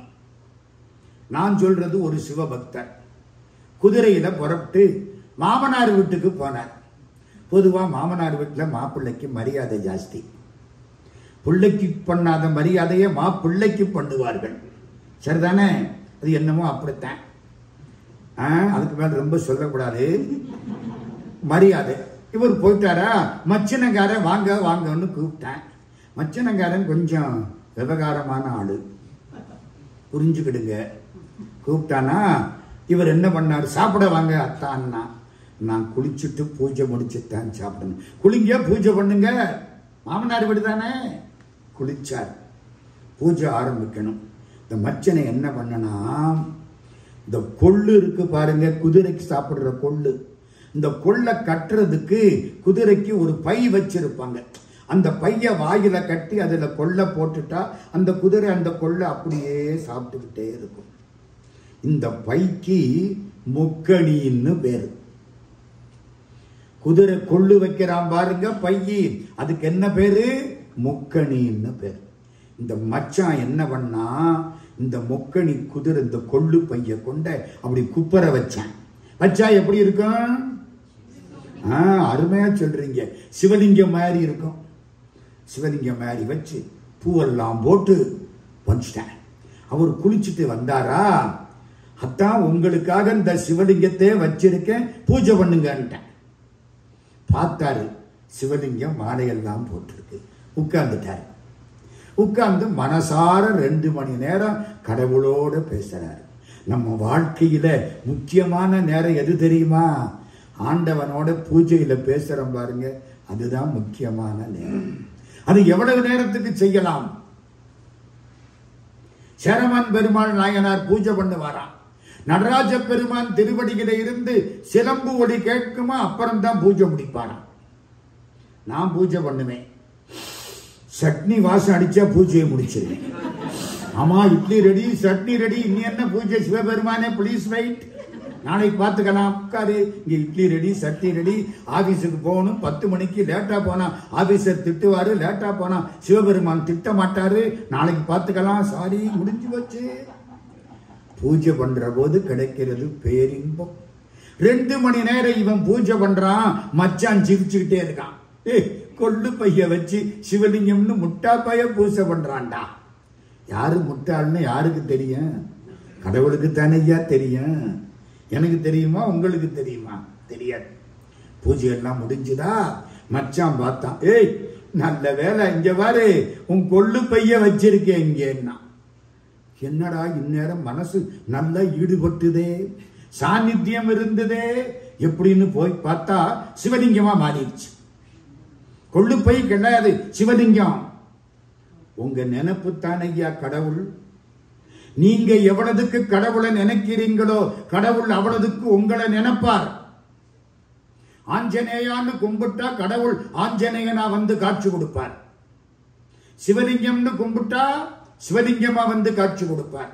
கருப்பண்ண சாமின்னு கும்பிட்டா கருப்பண்ண சாமியா வந்து காட்சி கொடுப்பார். ஆஞ்சநேயர்னு கும்பிட்டா ஆஞ்சநேயரா காட்சி கொடுக்கிற மாதிரி ராமர்னு நினைச்சு கும்பிட்டா ராமரா காட்சி கொடுப்பார். மகா பெரியவர்னு நினைச்சு கும்பிட்டா மகா பெரியவரா வந்து காட்சி கொடுப்பார். இல்லைன்னு சொன்னா இல்லை இன்று போயிடுவாரு. நமக்கு என்ன நட்டான்? அவனுக்குத்தானே சொன்னவனுக்குத்தானே நட்டான். மனசுதானே கடவுள். நீங்க எவ்வளவுக்கு நினைக்கிறீங்களோ அவ்வளவுக்கு கடவுள் உங்க பக்கத்துல வருவார். ஆய் போச்சு, அழகா சிவலிங்கம். திருப்பாண்டி குடுமுடி முக்கணீஸ்வரர். ஏன் சார் இதுக்கும் திருவாசகத்துக்கும் என்ன சம்பந்தம்? இன்னைக்கு தலைப்பு திருவாசகம் தானே. முக்கணி அருளிய முழுத்தடல் மேனி சொக்கது ஆக காட்டிய தொன்மையும். திருவாசகத்துல இரண்டாம் தலைப்பு கீர்த்தி திரு அகவல். ஆமா, திருவாசகம் எத்தனை தலைப்புன்னு தெரியுமா? அருமை, ரொம்ப சந்தோஷம். பரவாயில்ல, ரொம்ப விவரமான ஆட்கள். நான் தப்பா சொன்னா மாட்டிக்கிடுவேன். 51 தலைப்பு. அது என்னம்மா 51 தலைப்பு? அந்த காலத்துல தமிழ் எழுத்து 51, அச்சரங்கள் 51, அகர முதலென உரைசை 51 அக்கரமும் திருப்புகள். மதுரை மீனாட்சி கோவிலுக்கு வாங்க, அக்ஷரலிங்கம்னு போட்டு 51 சிவலிங்கம் இருக்கு, எண்ணி பாருங்க. 51 தான் ஆரம்ப காலத்துல. பின்னால்தான் தமிழ் எழுத்து 247. அந்த காலத்துல 51 எழுத்து தான். கந்தர் அனுபூதி எத்தனை பாட்டு? மந்திரம் 51 பாட்டு. ராமலிங்க சாமி எத்தனை வருஷம் வாழ்ந்தார்? 1823, 1874, 51 வருஷம் வாழ்ந்தார். திருவாசகத்தில் எத்தனை தலைப்பு? 51 தலைப்பு. அந்த 51 தலைப்புல இரண்டாம் தலைப்பு கீர்த்தி திரு அகவல். அதுல சொல்றார், முக்கணி அருளிய முழுத்தழல் மேனி. சிவபெருமான் திருமேனி நெருப்பு, அக்னி. அதை கொண்டு போய் ஒரு குதிரை கொள்ளு பைக்குள்ள நுழைச்சுக்கிட்டு இருந்திய பெருமானே, உன் பெருமை எப்படி, உன் எளிமை எப்படி? ஆண்டவன் எவ்வளவுக்கு பெருமையானவனோ அவ்வளவுக்கு எளிமையானவன். சரிதானே? என் பைக்குள்ள சிவபெருமான் இருக்கார், நம்புறீங்களா? எடுத்து காட்டுறேன், சிவலிங்கம் இருக்கு. அவர் சிவலிங்கமா இல்லையா? ஆமா, எனக்கு அவர் தான் சிவபெருமான். நம்பினார் கெடுவதில்லை, 4 முறை தீர்ப்பு. அம்பிகையை சரண் புகுந்தால் அதிக வரம் பெறலாம். நம்பின பேருக்கு நடராஜா, நம்பாத பேருக்கு யமராஜா. முக்கணி அருளிய முழுத்தழல் மேனி சொக்கது ஆக காட்டிய தொன்மையும். எந்த ஊரு? கொங்கு நாடு. சீதாராமனுக்கு சந்தோஷமா இருக்கு. கோயம்புத்தூர்காரர்கள், கோயம்புத்தூர் கொங்கு நாடு. அவங்க அப்பா அந்த பகுதியில் தியாக பிரம்மத்துக்காக 60 வருஷத்துக்கு மேலே எத்தனையோ கச்சேரிகள் பண்ணுன புண்ணியவான். அதனால தான் இப்படி மகனும் மருமகளும் பேரனும் வாய்த்திருக்கிறார்கள். நம்ம பண்ணுன புண்ணியம். பண்ட வாய்க்கும் படுதலை வாய்க்கும் பாக்கியவானுக்கு, பொண்டு வாய்க்கும் புள்ள வாய்க்கும் புண்ணியவானுக்கு. சரிதானே? பண்டாட்டி புள்ள நல்லா இருக்கணும்னா புண்ணியவானுக்கு தான் அது கிடைக்கும். எங்க ஊர்ல ஒண்ணு சொல்லுவான், அமெரிக்க சம்பளமும் இந்திய மனைவியும் புண்ணியம் பண்ணத்தான் கிடைக்கும். அமெரிக்க சம்பளமும் இந்திய மனைவியும் புண்ணியம் பண்ணத்தான் கிடைக்கும். நான் அப்படி திருப்பினேன், பாவம் பண்ணனா அமெரிக்க மனைவியும் இந்திய சம்பளமும். நான் விட்டுட்டேன், இனிமே எதுக்குடா அந்த நம்ம பேசலான்னு. தெளிவா இருக்கா மனுஷன்? தெளிவா இருக்கானா இல்லையா? அந்த மாதிரி. சரி, முக்கணி அருளிய முழுத்தடல் மேனி சொக்கது ஆக காட்டிய தொன்மையும். அதுக்காக சொன்னேன். நான் ஒரு தலைப்பு கொடுத்தேன், நானா கொடுத்தேன்? இந்த அவரை தான் தலைப்பு கொடுத்தேன், சீதாராமன் தான் தலைப்பு கொடுத்தார். என்ன தலைப்பு? நம்மையும் ஓர் பொருள் ஆக்கி தலைப்பு. திருவாசகத்தை பற்றி எவ்வளவு நேரமானாலும் பேசலாம். அதுல மாணிக்கவாசக சாமி ரொம்ப பெரியவர், ஆனா தன்னை ரொம்ப தாழ்த்திக்குவார். பணியுமாம் என்றும் பெருமை. சிறுமை அணியுவாம் தன்னை வியந்து. நான் எப்படி ஆளுன்னு ஒருத்தன் சொன்னான்னா அந்த ஆட்டை ஒண்ணுமில்லைன்னு தெரிஞ்சுக்கிடுங்க. அவ்வளவுதான் மாணிக்கவாசக சாமியினுடைய பெருமையை சொல்லிவிட்டு எளிமைக்கிட்ட நான் வர்றேன். மனோன்மணியம் பாடிய பேராசிரியர் சுந்தரம் பிள்ளைன்னு ஒருத்தர், திருநெல்வேலி எம்டிடி ஹிந்து காலேஜில் வேலை பார்த்தவர். மனோன்மணியம்னு ஒரு நூல் எழுதினார். அதில் தமிழ்தாய் வாழ்த்து பாடினார். அதில் ஒன்று எழுதுறார், சிவபெருமான் கடைசி காலத்தில் அவர் மட்டும் நிற்பாராம்.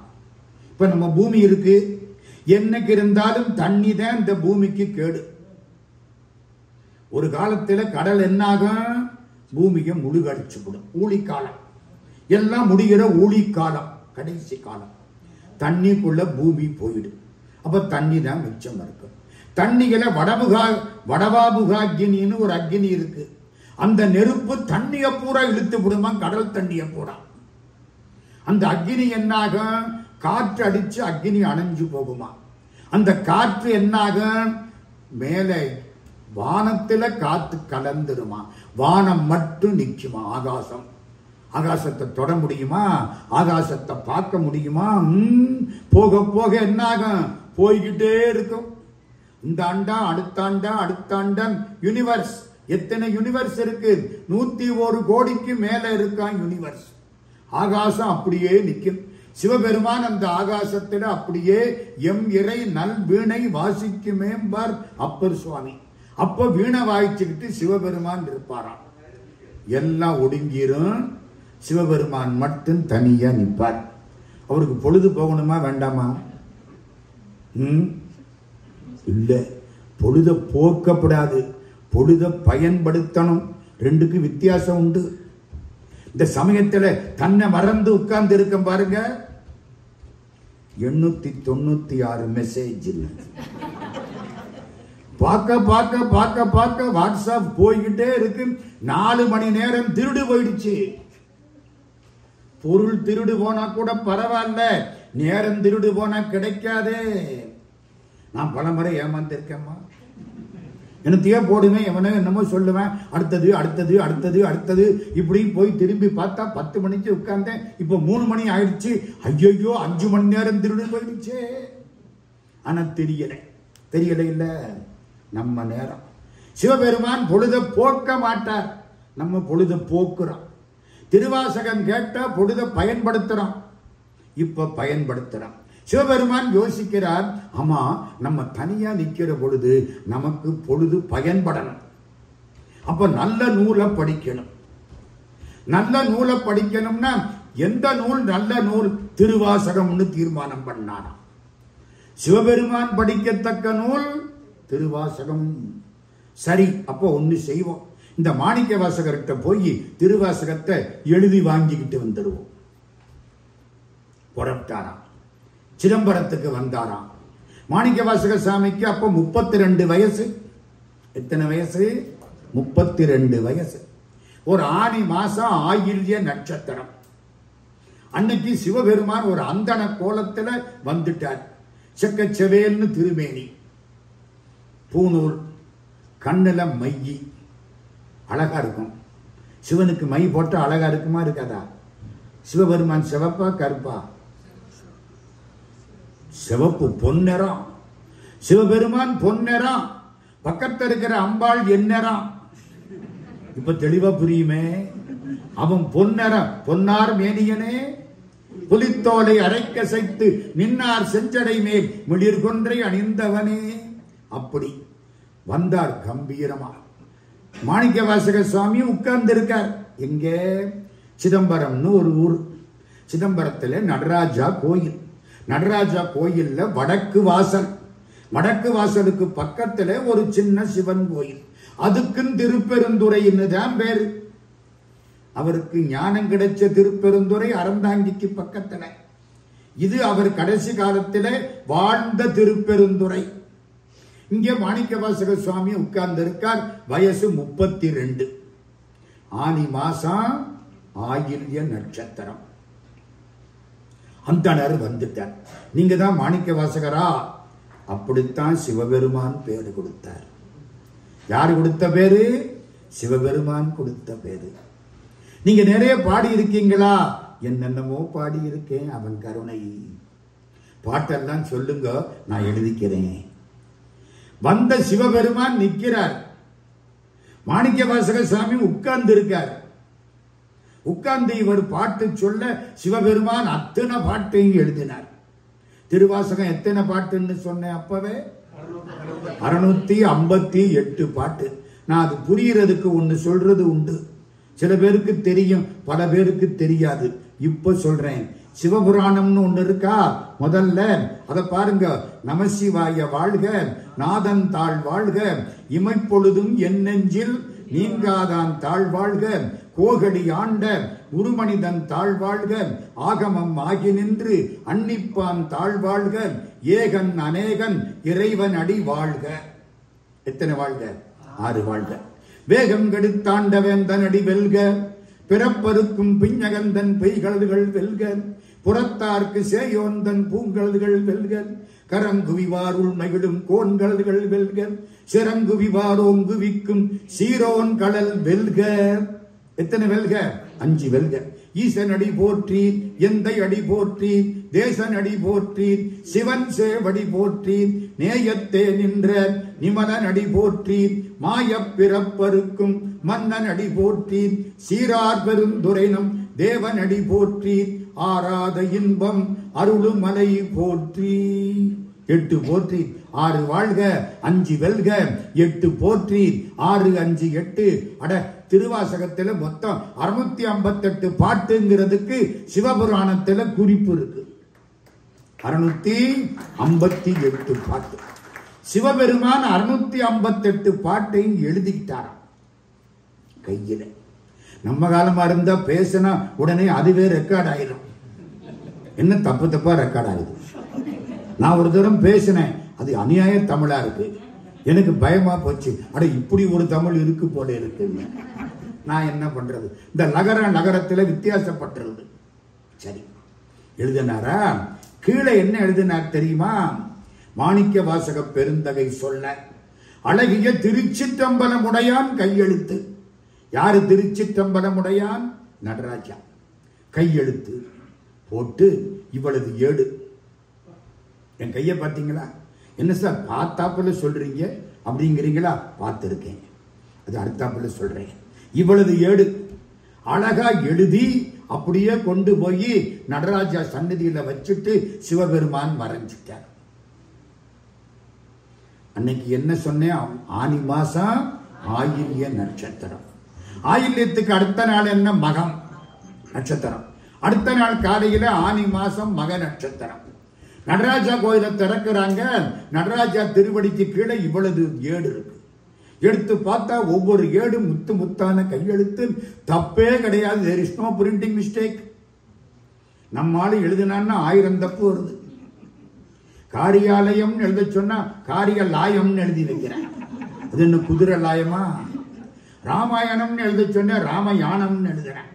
கண்ணதாசன் அழகா சொல்லுவார், பொள்ளாச்சின்னு எழுத சொன்னா புள்ளத்தாச்சின்னு எழுதி வைக்கிறாங்க. இவனெல்லாம் நம்ம ஊர்ல படிச்சவன். தப்பு விடுறமா இல்லையா? ஒரு தப்பு கிடையாது. அந்த 7 அவ்வளவு சுத்தம். எழுதினாரா, வச்சுட்டு போயிட்டாரா, பார்த்தாங்க. ஏன் மாணிக்கவாசகர் சாமி சொல்லன்னு இருக்கு, மாணிக்கவாசகர் காலில் போய் விடு. தீட்சியர்கள் 3000 பேரும் மாணிக்கவாசகர் காலில் வந்து விழுந்துட்டாங்க. சாமி, உங்க பாட்டை நடராஜா எழுதியிருக்கார். அப்பத்தான் புரியுது, நேத்தி வந்து எழுதினது மாணிக்கவாசகர் பாட்டை எழுதினது நடராஜ பெருமான். நான் என்ன சொன்னேன்? மாணிக்கவாசகர் உட்கார்ந்து இருந்தாரு, வந்த அந்தனர் நின்னாருன்னு சொன்னா? சார், நீங்க என்ன பார்த்த மாதிரியே சொல்றிய?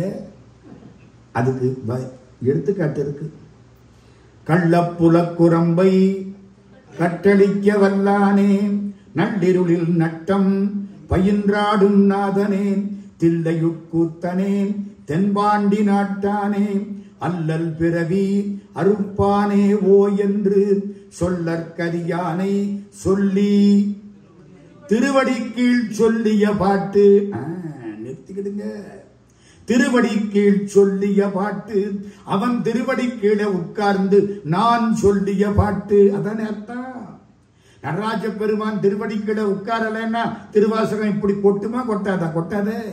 அவ்வளவு அற்புதமா வருது.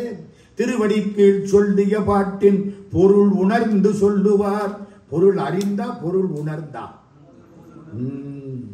நடராஜாவுக்கு முன்னாலே மாணிக்கவாசக சாமி நிற்கிறார். ஆனி மாசம், மக நட்சத்திரம், இது மாதிரி ஒரு காலை வேளை நடராஜ பெருமானத்துக்கு முன்னாலே தீட்சையர்கள் கேட்டார்கள், மாணிக்கவாசக பெருமானே திருவாசகத்துக்கு உரை சொல்லுங்கள். உரை, திருவாசகத்துக்கு பொருள், சொல்லிய பாட்டின் பொருள் நடராஜான்னு காமிச்சார். ஜோதி உண்டாயிற்று. ஆனி மாசம், மக நட்சத்திரம், மாணிக்கவாசக சுவாமி கலந்து விட்டார். பொருள் உணர்ந்து, சும்மா அர்த்தம் புரிஞ்சு பதவுரை பொழிப்புரை இலக்கண குறிப்பு அதெல்லாம் வேண்டாம், தூங்கிடுவாங்க, வேண்டாம். பொருள் உணர்ந்து சொல்லுவார். ஆமா, அப்ப மாணிக்கவாசகருக்கு எத்தனை வருஷம்னு சொன்னேன்? 32. அது எப்படி சார் தெரியுது? சிவபுராணத்துல 32வது வரி என்னன்னு கேட்டா ஒரு மாதிரியா பார்ப்பீங்க. சிவபுராணத்துல இப்ப சொன்னீங்கல்ல கூட சேர்ந்து 32வது வரி, மெய்யே உன் பொன்னடிகள் கண்டு இன்று வீடு உற்றேன். வீடு உருவேனுங்கிறதா, வீடு உற்றேனுங்கிறதா. இனிமே தானங்க மோட்சத்துக்கு போறாரு. என்ன சொல்றாரு பார்த்தீங்களா? இன்றுங்கிறார். 32 வயசுல இது அடங்கிரும் அப்படின்னு கண்டுபிடிச்சதுனால அந்த பரம ஞானி 32வது வரியிலே, மெய்யே சத்தியமான பெருமானே உன் பொன்னடிகள் கண்டு இன்று வீடு உற்றேனுங்கிறார். நிறுத்துங்க, எதுக்கு சார் இவ்வளவு கதையும் ஆரம்பிச்சிங்க? அப்பவே மனோன்மணியம்பாடிய பேராசிரியர்னு ஒன்னு ஆரம்பிச்சேன், ஞாபகம் வருதா? இங்கே வந்த உடனே அது விட்டுறப்படாது. அவர் தமிழ் வாழ்த்து பாடுறார். அப்ப என்ன சொல்றார்?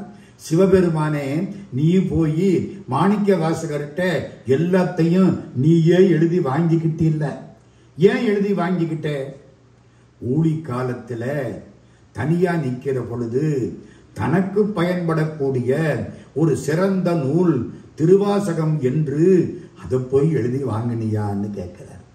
கடையூழி வருந்தனிமை கடிக்க அன்றோ அம்பலத்துள் உடையார் உன் வாசகத்தில் ஒரு பிரதி கருதினதே. அம்பலத்துள் உடையார் யாரு? நடராஜா. கடையூழி காலத்திலே வரக்கூடிய தனிமையை கழிப்பதற்காக நடராஜா உன் திருவாசகத்தை எழுதி வாங்கிக்கிட்டாரோ தமிழே அப்படின்னு தமிழ்தாய் வணக்கம் பாடுறார் மனோன்மணியம் பாடிய சுந்தரம் பிள்ளை. அப்போ திருவாசகம் எங்க போயிருச்சு? சிவபெருமானால் எழுதப்படத்தக்க நூலுன்னா திருவாசகத்துக்கு எவ்வளவு பெருமை, அதை எழுதின மாணிக்க வாசகருக்கு எவ்வளவு பெருமை. நான் இப்ப என்ன சொல்றேன்? திருவாசகத்தின் பெருமையை சொல்லுகிறேன். வாட்டமிலா மாணிக்க வாசக ராமலிங்க சுவாமி, மாணிக்க வாசக பெருமானே நீ பாடின திருவாசகத்தை நான் பாடிக்கிட்டே போனா பறவை விலங்கு அதை கேட்டுதா எல்லாம் மோட்சத்துக்கு போயிடுச்சு. ஐயா வாட்டமிலா மாணிக்க வாசக நின் வாசகத்தை கேட்ட பொழுது அங்கிருந்த கீழ்பறவை சாதிகளும் வேட்டமுறும் பொல்லா விலங்குகளும் மெஞ்ஞான நாட்டமுறும் என்னில் இங்கு நான் அடைதல் வியப்பன்றே. விலங்குக்கு கூட அறிவு வந்துரும்னா திருவாசகத்தை படிச்ச எனக்கு அறிவு வராம இருக்குமா? வந்துருச்சு. ரெவரண்ட் ஃபாதர் ஜியு போப்னு ஒரு புண்ணியவான் லண்டன்ல இருந்து புறப்பட்டு இந்தியாவுக்கு வந்தார். சாமியார், கிறிஸ்தவர். ஒரு 100 பைபிள், ஒரு 200 சிலுவை, எதுக்கு? நம்ம கழுத்துல மாற்றுறதுக்கு.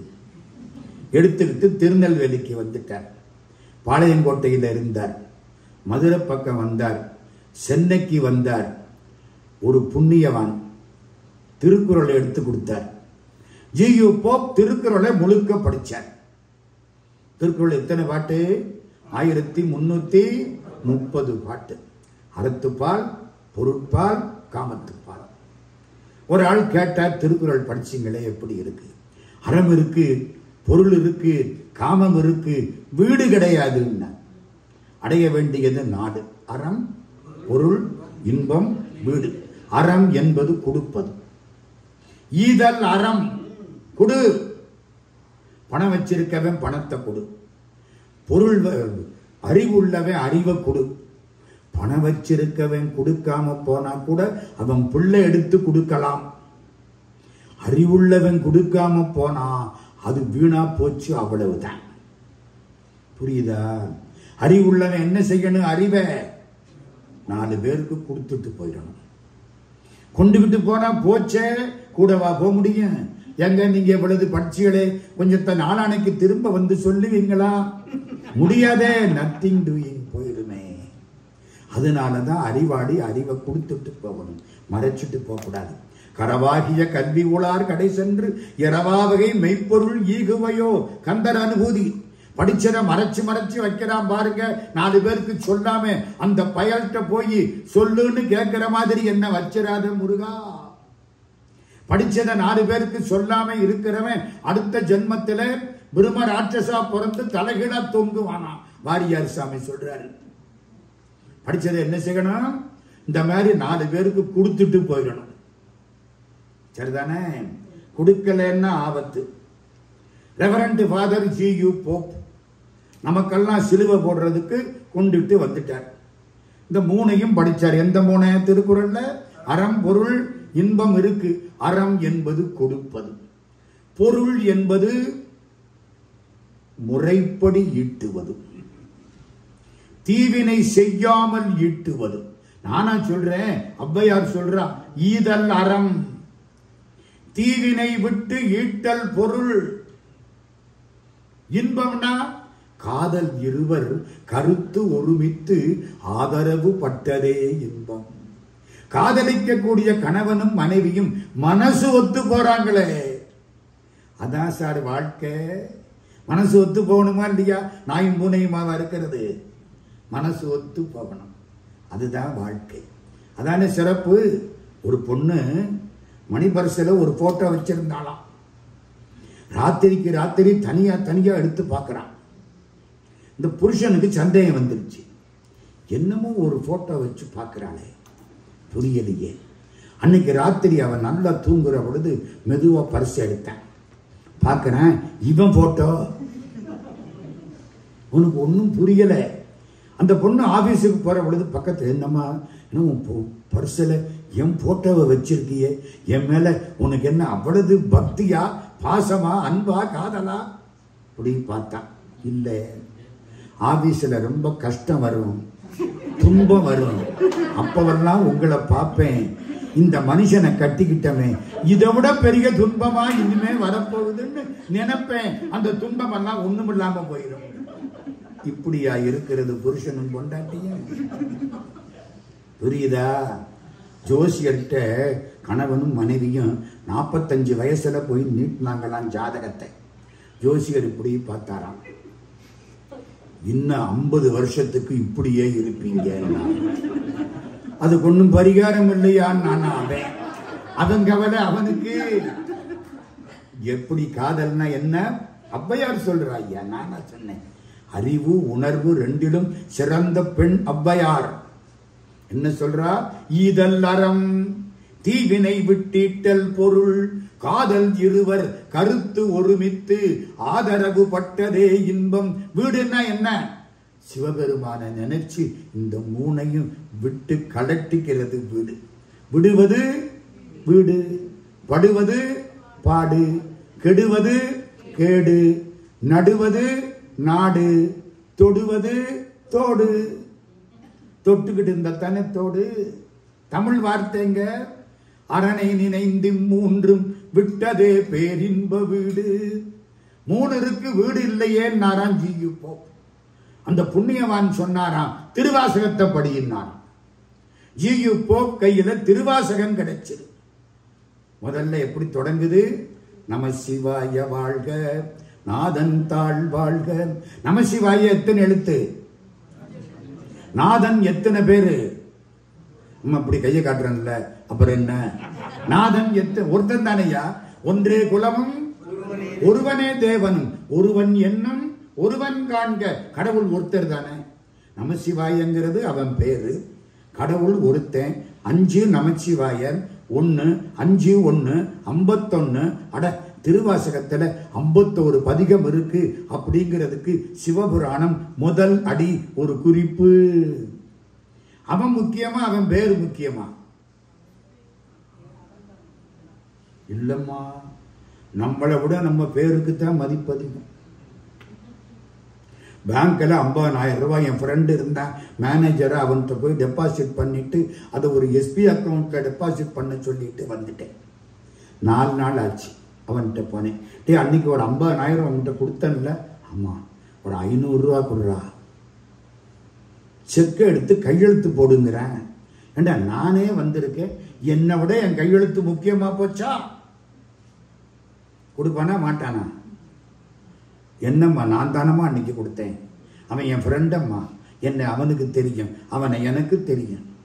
அந்த காலத்தில் அவன் கொண்டாந்த சாப்பாட்டை நானும், நான் கொண்டாந்த சாப்பாட்டை அவனும் ஒத்து ஒத்து சாப்பிட்டுருக்கான். தரமாட்டேங்கிறேன் கையெழுத்து. ஏண்டா கையெழுத்து போடாட்டி என்ன ஆகும்? என் பொழப்பு போயிருங்கிறேன். புரியுதா? என்னை விட என் கையெழுத்து முக்கியமாக போச்சு, என் பேரு முக்கியமாக போச்சு. ஏன்? பேரு சொன்ன ஆஞ்சநேயன் கடலை தாண்டிட்டான். ராமபிரானே வந்த பொழுது அணைகற்றா பொழுதுதான் ஆச்சு. சிவபெருமான பார்க்க முடியாது, பேரை சொல்ல முடியுமா? முடியாதா? முடியுமே. அதனால தான் பேரை முன்னால வச்சார். நம சிவாய வாழ்க, நாதன் தாழ் வாழ்க. அடுத்த வரி படிச்சார் இல்ல, ஜியு போப் கண்ணீர் வந்துருச்சு. இமை பொழுதும் என் நெஞ்சில் நீங்காதான் தாழ் வாழ்க. இமைக்கிற பொழுது கூட என் மனசை விட்டுட்டு அவன் போகல. அவனுக்கு பெருமையா நமக்கு பெருமையா? அவனுக்குத்தான் பெருமை. கடவுளால் முடியாதது என்ன தெரியுமா? என்ன சார், கடவுளாலும் முடியாதது உண்டு? உண்டு. என்ன? நம்ம மனசை விட்டுட்டு போறது என்பது கடவுளால் முடியாது. நமக்குள்ள இருக்கானா இல்லையா? இங்க பார்த்தா தம்மா கோயில்ல பார்க்கலாம். உள்ளத்தின் உள்ளானடி அது நீ உணர வேண்டுமடி, உள்ளத்தில் காண்பாயனில் கோயில் உள்ளேயும் காண்பாயடி. தேடி கண்டு கொண்டேன் திருமாலோடு நான் முகனும், தேடி தேடோனா தேவனை என் உள்ளே தேடி கண்டு கொண்டேன். கடவுள் இங்கேதானே உட்கார்ந்து இருக்காரு. உள்ளம் பெருங்கோயில் உனுடம்பு ஆலயம், வள்ளல் பிரானார்க்கு வாய் கோபுரவாசல், தெள்ள தெளிந்தார்க்கு ஜீவன் சிவலிங்கம், கள்ளப்புலனைந்தும் காளா மணிவிளக்கே திருமூலர் திருமந்திரம். கடவுள் எங்கே இருக்கார்? இங்கேதான் இருக்கார். நம்ம விட்டு போக மாட்டார். போவாரா மாட்டாரா? பொண்டாட்டி மேல காதல், ஒரு நாள் இறந்து போயிட்டா, புள்ள மேல பாசம் போச்சு, சொத்து மேல ஆசை, பூகம்பம் வந்துருச்சு போச்சு, இதெல்லாம் என்னை விட்டு போகும்.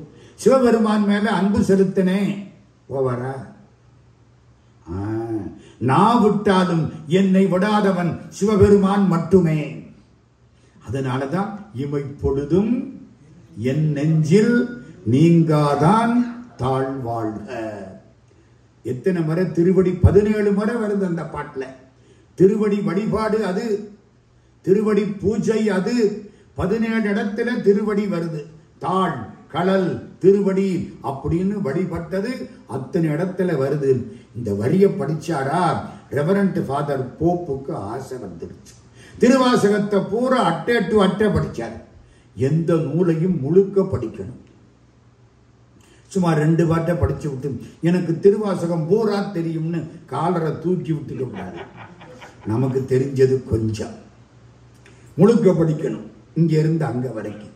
எங்க பேராசிரியர் டாக்டர் வாசுப மாணிக்கனார் சொல்லுவார், முழு நூலையும் படி, வேட்டி கட்டுனா முழுசா கட்டு, ஒட்டு துணியினால கட்டாதே என்பார்.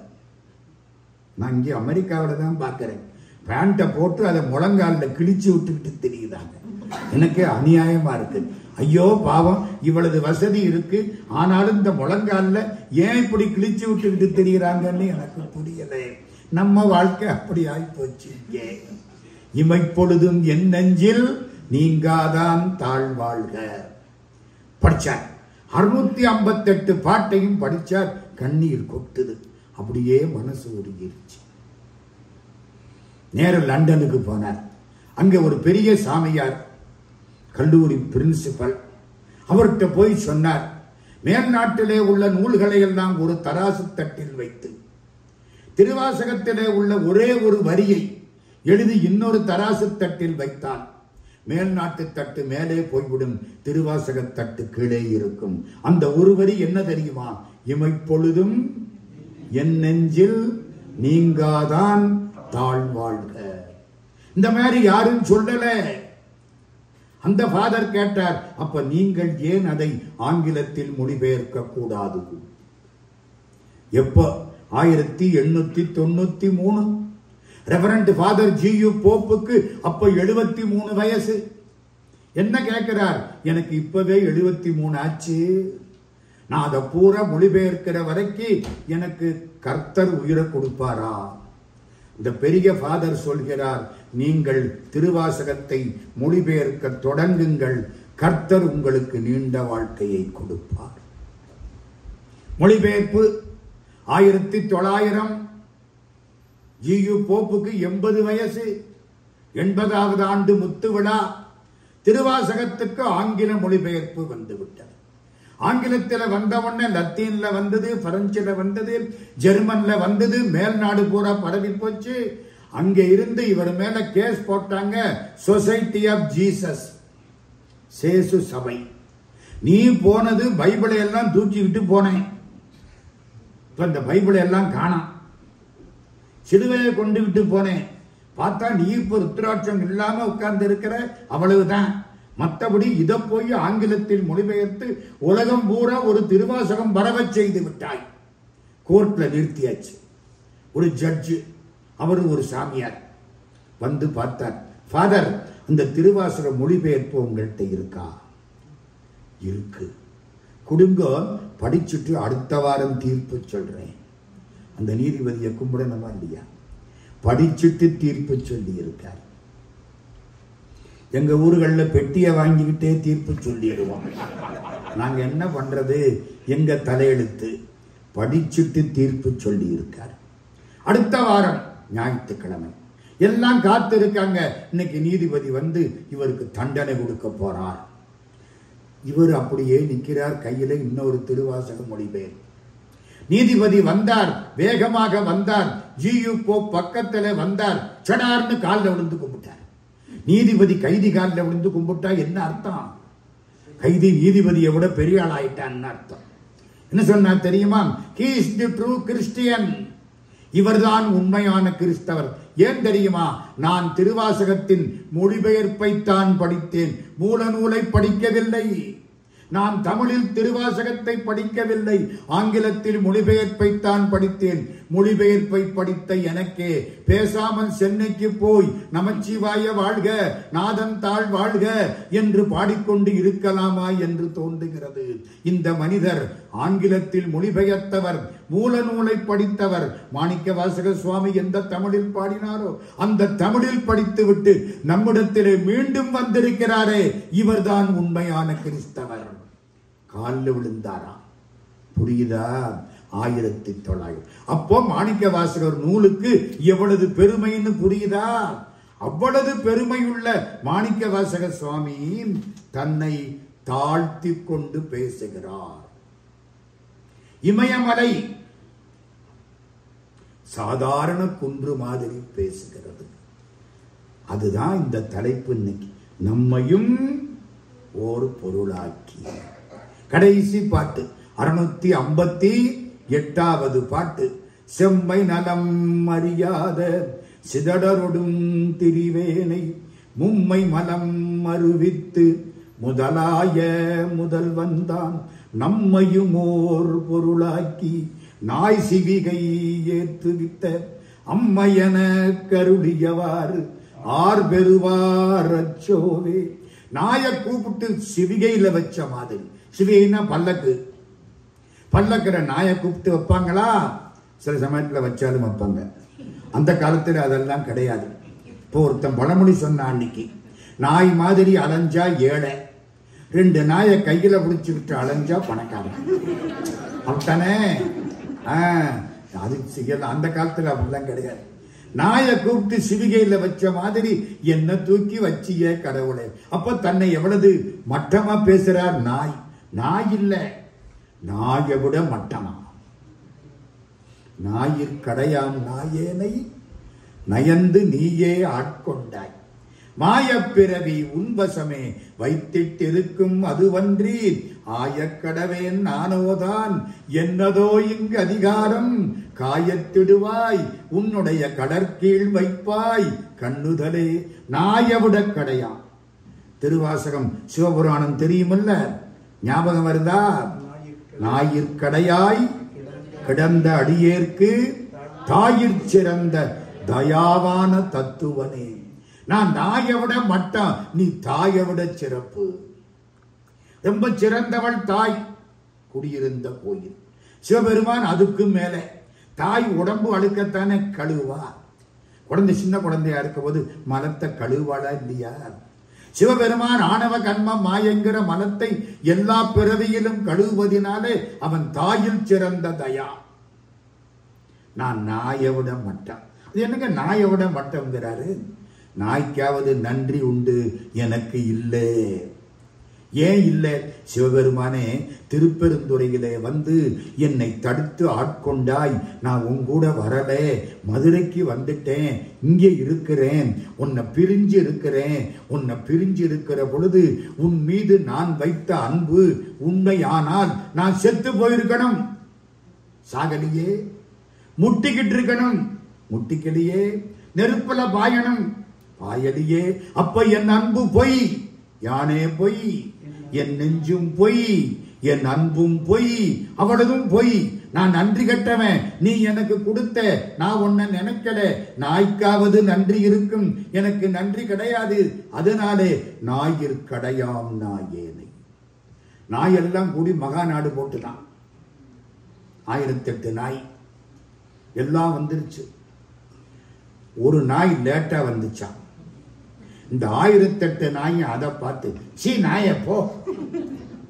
அதான் கடை, நாயில் கடையாய் கிடந்த இது 1008 நாயும் அதை பார்த்து நாயேன்னு சொன்னா அது எவ்வளவு கடைப்பட்ட நாய். தன்னை அப்படி தாழ்த்திக்கிறாரே. ஏன் தாழ்த்திக்கிறார்? ஆண்டவனுடைய திருவடியை நினைக்க நினைக்க நம்ம ஒண்ணுமில்லைன்னு தெரிஞ்சு போயிடும். சாமி, நம்மகிட்ட என்ன இருக்கு? ஒன்றும் கிடையாது. அவர் என்ன பாராட்டினார்ல, சத்தியமா ஒரு வார்த்தை கூட எனக்கு இல்லை. யாருக்கு? உள்ளே இருக்கிற சிவபெருமானுக்கு. என் காலில் விழுந்து கும்பிடுறாங்கல்ல, என்னையா கும்பிடுறாங்க? உள்ளே இருக்கிற சிவபெருமானுக்கு அந்த கும்பிடு. என்னைக்கு அந்த கும்பிடு எனக்குன்னு நான் நினைச்சனோ அன்னைக்கு என் கதை முடிஞ்சிடும். சத்தியம். நமக்கே எப்படி இருந்தா மாணிக்கவாசக சாமி எப்படி இருப்பாரு? கடவுளே, என்னை தடுத்து ஆட்கொண்டாய், நான் உங்கூட வராம இங்க நிக்கிறாப்பல ஆயிப்போச்சே, என்னை இப்படி விட்டுட்டு போயிட்டியே. காதலன் காதலிக்கு தாலி கட்டணும். காதலன் அமெரிக்காவில் இருக்கான், காதலி இந்தியாவில் இருக்கா. எல்லாம் அந்த காதல். எந்த காதல்? ஆளை பார்க்காமலே காதல். அதுக்கு மேலே நான் சொல்ல வேண்டாம். அப்போ இந்த பொண்ணுக்கு இங்கே ஆசை, நான் அமெரிக்கா போகிறேன். தெருவில் பேரிக்கா வித்தா கூட இவ காதல அமெரிக்கான்னு உள்ளது. அப்படி ஒரு காதல். வந்துட்டான், இந்த பொண்ணுக்கு தாலியை கட்டிட்டான். சந்தோஷமா இருக்குல்ல? என்னை கூட்டிகிட்டு போறாரு, ஹஸ்பண்டுக்கு கூட்டிகிட்டு போறாரு. ஒரு ஆசை இருக்கும்ல. கணவன் பக்கத்தில் உட்கார்ந்துருக்கான், இந்த பொண்ணு இங்கே உட்கார்ந்துருக்கு, சந்தோஷமாக இருக்குது. சாப்பிட வந்தவங்கெல்லாம் உட்கார்ந்துருக்கிறாங்க. என்னை கூட்டிகிட்டு போகிறார். அப்படியே கனவுலே இருந்ததா, முழிச்சு பார்த்துதா, கணவனை காணாம், சாப்பிட வந்தவங்களை காணாம். எங்கேன்னு கேட்டது, எய்த்தா பண்ணிக்கிறவங்க சொன்னாங்க, அவங்களையெல்லாம் கூட்டிக்கிட்டு அவர் அமெரிக்கா போயிட்டாரு. என்னையா தாலி கட்டினது எனக்கு, சாப்பிட வந்தவங்களையா கூட்டிக்கிட்டு போகிறதுன்னு அழுதா. அந்த பொண்ணு எப்படி அழுதுருப்பா?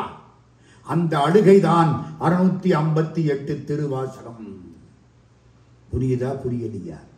மாணிக்கவாசக சுவாமி மதுரையிலிருந்து புறப்பட்டு குதிரை வாங்கிறதுக்காக போனார். 12,000 தங்க காசுகள் கொடுத்தான் அரிமர்த்தன பாண்டியன். திருப்பெருந்துறைங்கிற இடம் வந்தது ஒரு சோலை. உள்ள இருந்து ஓம் நம சிவாய, ஓம் நம சிவாய, ஓம் நம சிவாய, ஓம் நம சிவாய இழுக்குது. உள்ள காந்தான். இது இரும்பு. இரும்பா இருந்தா தான் இழுக்கும், மரக்கட்டையா இருந்தா இழுக்காது. குற்றம் இரும்பின் மீது, மரக்கட்டையின் மீது தவிர காந்தத்தின் மீது அல்ல. உள்ளே இருக்கிற காந்தை இழுத்துதா, இரும்பு அங்க போனிச்சா பாக்குதா, சிவபெருமான் அந்தன கோலத்தில உட்கார்ந்து இருக்கார். செந்தணல் துறை திருமேனியும் காட்டி, திருப்பெருந்துறை உரை கோயிலுங்காட்டி, அந்தணன் ஆவதுங்காட்டி வந்தாண்டாய், ஆரமுதே பள்ளி எழுந்தருளாயே. அப்படியே உட்கார்ந்து இருக்கார். இவர் பக்கத்துல போறார். அழகா இருக்கார், கம்பீரமா இருக்கார், கருணை கொட்டக்கூடியவரா இருக்கார். பக்கத்துல போனாரா பார்த்து சந்தோஷமா பாட ஆரம்பிச்சுட்டார். பாட ஆரம்பிச்ச உடனே அவர் இவரை பார்க்கிறார். இந்த பாட்டை நிறுத்தி விட்டு திரும்புறார். உங்க கையில ஒரு நூல் வச்சிருக்கீங்களே, அது என்ன? அந்த உட்கார்ந்து இருக்கிற சிவபெருமான் கையில என்ன வச்சிருக்கார்? ஏடு வச்சிருக்கார். அது என்ன? அது சிவஞான போதம். ஓ, முதல்ல என்ன வார்த்தை வந்தது? சிவ. சிவஞான போதத்துல முதல் ரெண்டு எழுத்து என்ன? சிவ. உபதேசம் ஆயிடுச்சு. ஸ்ரீ ருத்ரம் சிவ, சி என்பது சிவம், வா என்பது பராசக்தி, ரெண்டும் சேர்ந்தா சிவ. காதலே விழுந்துருச்சு. சிவஞான போதம், சிவஞான போதம். சிவம் என்றால் என்ன, ஞானம் என்றால் என்ன, போதம் என்றால் என்ன? கடவுளை பார்க்கிற வரைக்கும் கேள்வி வந்துகிட்டே இருக்கும். பார்த்தாச்சுன்னா கேள்வி நின்று. சாப்பிட உட்கார்றோம், சாப்பாடு வர்ற வரைக்கும் பேசிக்கிட்டே இருப்பான்.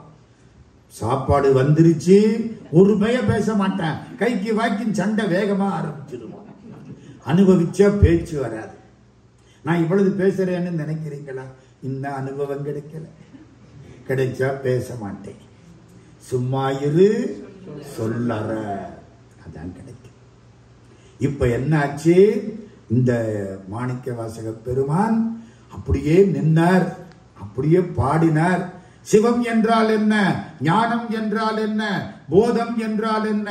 அவர் சொல்றார் சிவபெருமான், சிவம் என்பது ஈடிணை இல்லாத மெய்ப்பொருள், ஞானம் என்பது அதை அறிவது, போதம் என்பது அறிந்ததை தெளிவது.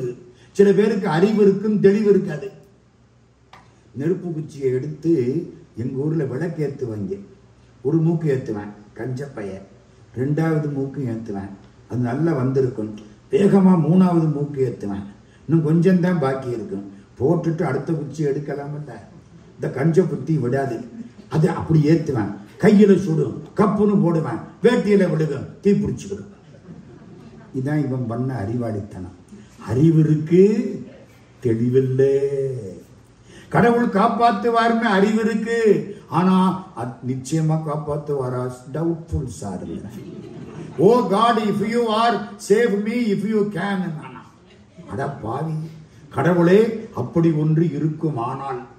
அப்ப அங்கேயே சந்தேகம். காப்பாற்று உன்னால் முடியும் ஆனால்.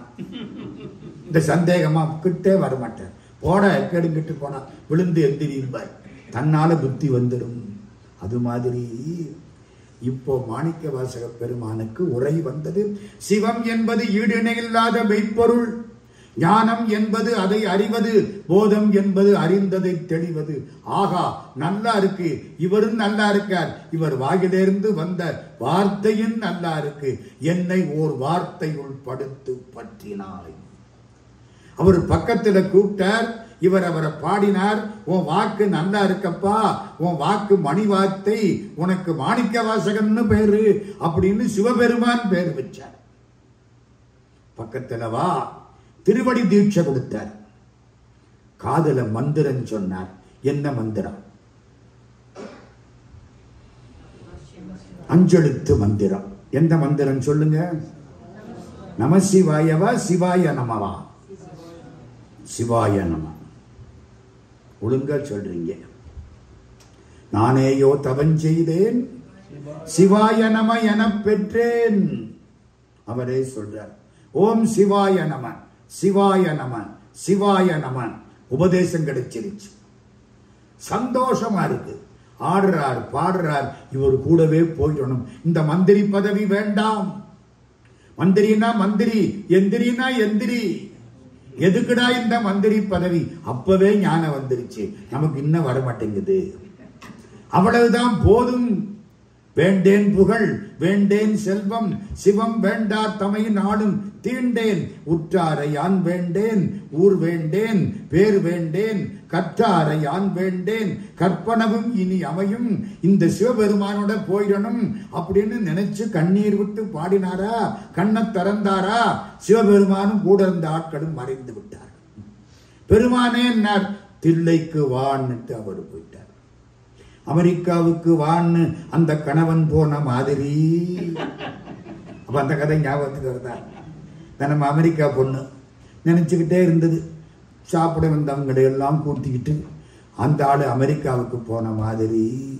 தாலி கட்டின மாணிக்கவாசகரை விட்டு விட்டு எல்லாரையும் கூட்டிக்கிட்டு சிவபெருமான் சிதம்பரம் போயிட்டாரா.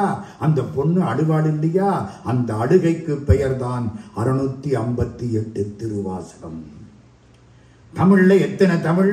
5 தமிழா. பேசினா இயல் தமிழ், சங்கீதா அம்மா பாடினாங்கல்ல அதுக்கு என்ன பேரு? இசைத்தமிழ். நடிச்சா நாடகத்தமிழ். திருமுறைகள் சைவத்தமிழ். 4000 திவ்ய பிரபந்தம் வைஷ்ணவத்தமிழ். திருவாசகம் அழுகை தமிழ். அழுது அழுது அழுது அடியடைந்தவர் மாணிக்கவாசக பெருந்தகை. அப்படி அழுது அழுகை திருவாசகம் 658 பாட்டு. என்ன சொல்கிறார்? அந்த கண்ணீர் நீ அன்றைக்கு சொல்லிவிட்டு போனாய், நான் உயிரை விட்டிருக்கணும், விடலை, அதனால நான் நன்றி கெட்டவன், நாயை விட மட்டமானவன். 42 இடத்துல நாய்ங்கிறது வருது திருவாசகத்துல. நாய் இல்ல, நாயை விட கீழானவன் நீ, தனித்துணை எனக்கு, நான் வினை துணையோடு நிற்கிறேன். நீ தனித்துணை, அதை மறந்துட்டு வினை துணையோடு நான் இருக்கிறேன். அப்படிப்பட்ட மாணிக்கவாசகர் அங்கதான் சொல்றார், எனக்கு இவ்வளவு இன்பத்தை கொடுத்தியே, நான் தகுதியில்லாத ஆளு, லாயக்கில்லாத ஒருத்தனுக்கு பதவியை கொடுத்து உட்கார வச்ச மாதிரி நம்மையும் ஒரு பொருளாக்கி நாய் சிவிகை ஏத்துவித்த அம்மை எனக்கருளியவாறு ஆர் பெறுவார் அச்சோவே நம் என். ஆமா, இதுவரைக்கும் என்னையும் நாரு, இப்போ நம்ம ரெண்டுக்கு வித்தியாசம் உண்டு இல்ல, கொஞ்சம் நுணுக்கமா பார்க்கணும். என்னையும் ஒருவனாக்கி இருங்களல் சென்னியில் வைத்த சேவக போற்றி, என்னையும் ஒருத்தனா மதிச்சிய அப்பா, நான் ரொம்ப தாழ்ந்தவன், நீ ரொம்ப உயர்ந்தவன், என்னையும் ஒரு மனுஷனா மதிச்சு இதெல்லாம் கொடுத்தியே, இது யாருக்கு கிடைக்கும்?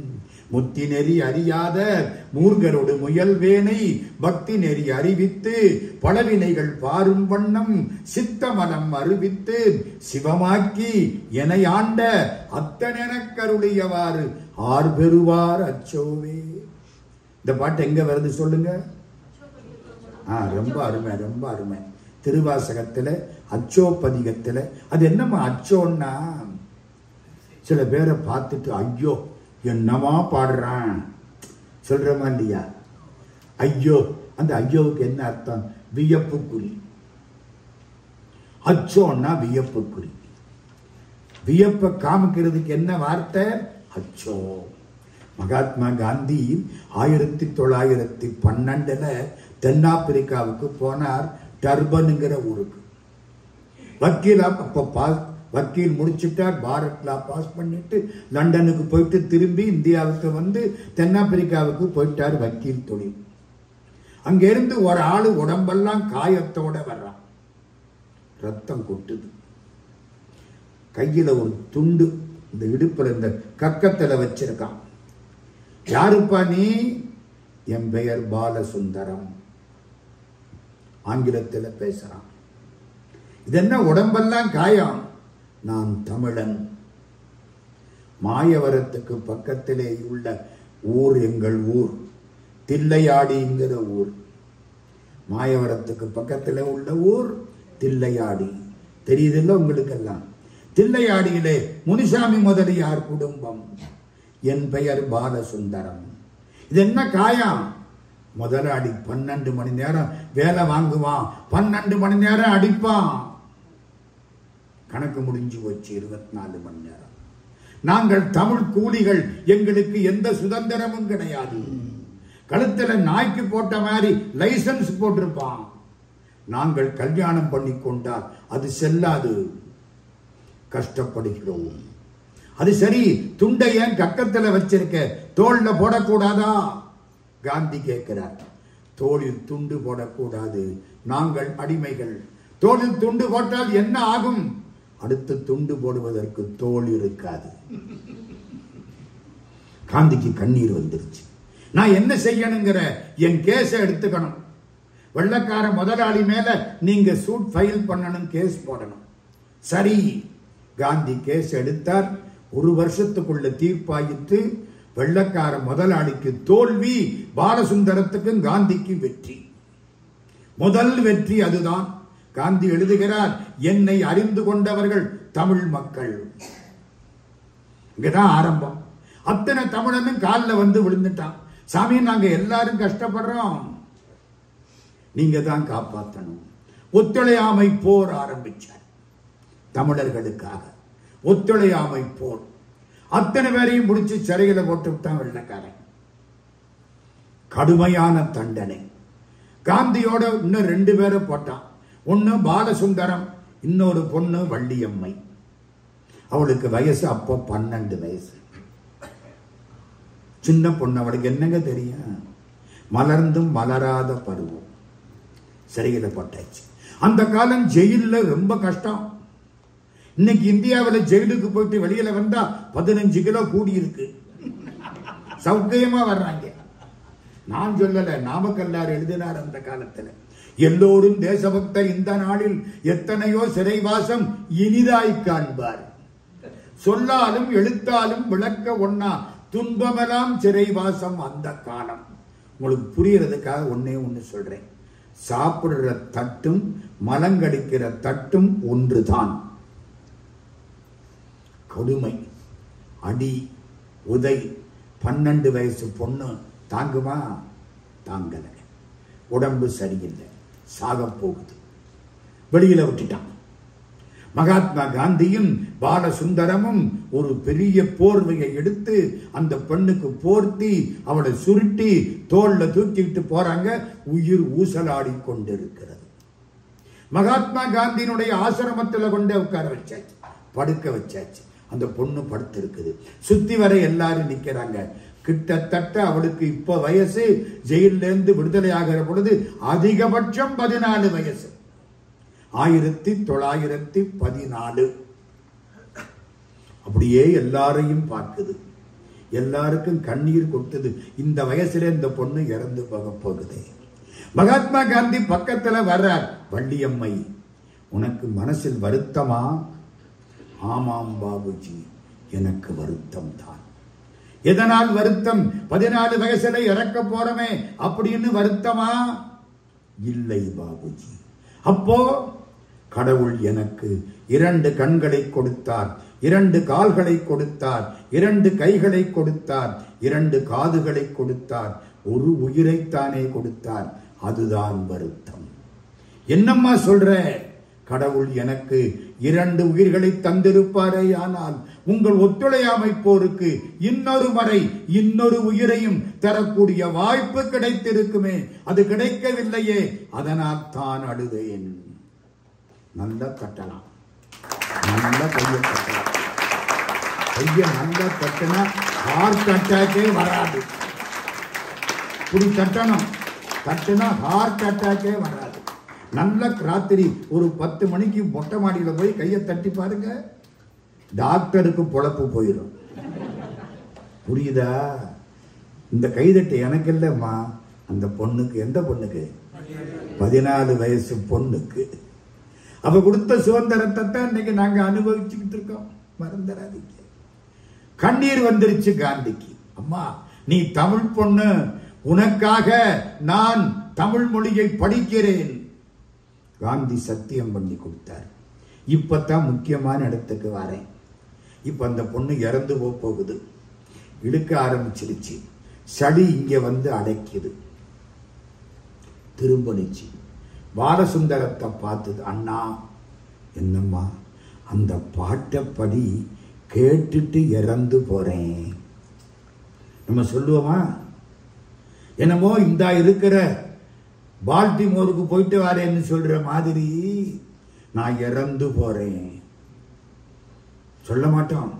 இந்தியாவில் இறந்து போனவனை தூக்கிட்டு போனா கூட வீட்டில் எல்லாம் கழுவி விடுவாங்க, எமன் நம்ம வீட்டுக்கு அட்ரஸ் தெரியாம வந்துடப்படாதுன்னு. இன்னைக்கு உண்டுங்க பழக்கம். அந்த பொண்ணு என்ன தைரியமா சொல்லுது, 12 வயசு பொண்ணு, இப்ப 14 வயசு. பெண்ணிற் பெருந்தக்க யாவுள கற்பெண்ணும் திண்மை உண்டாக பெரின். அண்ணா அந்த பாட்டை சொல்லுங்க, கேட்டுட்டு இறந்து போறேன். எல்லாருக்கும் கண்ணீர் கொட்டுது. அந்த பாட்டை பாலசுந்தரன் சொல்றார். இந்த பொண்ணு கேட்டது, எல்லாரையும் பார்த்தது, சந்தோஷம் முகத்துல அப்படியே நின்று போச்சு. முகம் எப்படி இருக்கு? சிரிச்சபடி இருக்கு. இறக்குற போது சவக்கலை வரும்னு சொல்லுவான், கேள்விப்பட்டிருக்கா? பிரேத கலை. சில பேர் இருக்கிற போதே அப்படித்தான் இருக்காங்க. எந்த போய் சொல்றதுன்னு எனக்கு மூஞ்சியில் அப்பளத்தை போட்டா போறீங்க. அட கடங்காரா, மனுஷன் தாண்டா சிரிக்கலாம், குரங்கு சிரிக்க முடியாதுடா. நல்ல வாய் விட்டு சிரித்தால் நோய் விட்டு போகும் மாட்டேங்கிற இந்த பொண்ணு என்ன பண்ணுது? முகம் சிரிச்ச ஒடுக்கி. எப்போ அப்படி சாக முடியும் தெரியுமா? என் கடமையை முடிச்சுட்டேன், இந்த நாட்டுக்கு நான் என்ன செய்யணுமோ அதை செய்து விட்டேன் என்று, நான் வந்த காரியம் முடிந்து விட்டது என்று எந்த ஆன்மா நினைக்கிறதோ அந்த முகத்தில் பேரின்ப காட்சி கிடைக்கும். கண்ணீர் வந்தது காந்தியடிகளுக்கு. பாலசுந்தரா ஏன் அந்த மாதிரி கேட்டா? என்னமோ பாட்டை படிக்க சொன்னா நீ படிச்ச. பாலசுந்தரன் சொல்கிறார், இறந்து போகும் பொழுது எந்த பாடலை படிக்கிறோமோ, எந்த சிந்தனையோடு இறக்கிறோமோ, அடுத்த பிறவியில் அந்த சிந்தனையோடு பிறப்போம். நம்புறீங்களா நம்பலியா? ராத்திரி தூங்குற போது கடைசியா எந்த சிந்தனை வந்ததோ மறுநாள் காலையில அந்த சிந்தனை அப்படியே தொடரும். உறங்குவதும் விழிப்பதும் என்ன, சாவதும் பிறப்பதும் அவ்வளவுதானே. சாவுங்கிறது பெரிய தூக்கம், தூக்கம்ங்கிறது சின்ன சாவு. நம்ம தூங்குற போதும் தந்தன பிள்ளை இல்லை. எங்க ஊர்ல ஒருத்தன் அவன் அங்கிட்டு கிடப்பான், வேட்டி இங்கிட்டு கிடக்கும். தந்தன பிள்ளையில தூங்குற போது சும்மா இருந்தா அப்படி இருப்போமா? யோசிங்க. தூக்கத்திலையும் அப்படித்தான், சாவுலையும் அப்படித்தான். உறங்கலும் விழித்தலும் போன்ற உண்மையின் மணிமேகலை. உறங்குவது போலும் சாக்காடு, உறங்கி விழிப்பது போலும் பிறப்பு, திருவள்ளுவர். இந்த பொண்ணு அதுக்காகத்தான் கேட்டிருக்கு. சாகுற போது இந்த பாட்டை கேட்டுட்டு இறந்தா அடுத்த பிறவி இந்த பாட்டை கேட்டுக்கிட்டே பிறக்கலாம், இந்த நினைப்போட பிறக்கலாம். ஏன் தெரியுமா? சாப்பாடு உடம்புக்கு, இந்த பாட்டு ஆன்மாவுக்கு. ஆன்மா இறக்காது, உடம்புதான் இறந்து போகும். இப்ப நீங்க திருவாசகம் கேட்டா இந்த அறிவு உங்களுக்கு எத்தனை ஜென்மத்துக்கு விடாது? 7 ஜென்மத்துக்கும் விடாது. விடாது இல்ல. ஒரு மெக்கண் தாம் கற்ற கல்வி ஒருவருக்கு எளிமையும் ஏமாப்புடைத்து. ஆமா, அது என்ன பாட்டு? அந்த பாட்டை கேட்டாலே காந்தி, அந்த பாட்டு முத்தி நெறி அறியாத மூர்கரோடு முயல்வேனை பக்தி நெறி அறிவித்து படவினைகள் பாரும் வண்ணம் சித்தமலம் மறுவித்து சிவமாக்கி எனையாண்ட அத்தனென கருளியவாறு ஆர் பெறுவார் அச்சோவே. இந்த பாட்டுக்கு அர்த்தம் சொல்லு பாலசுந்தரம். காந்தியடிகள் கேட்கிறார், பாலசுந்தரம் அர்த்தம் சொல்கிறார். மோட்சத்துக்கு போறதுக்கு வழி தெரியாம முத்தின தெரியுமா? மோட்சம் ஏன்?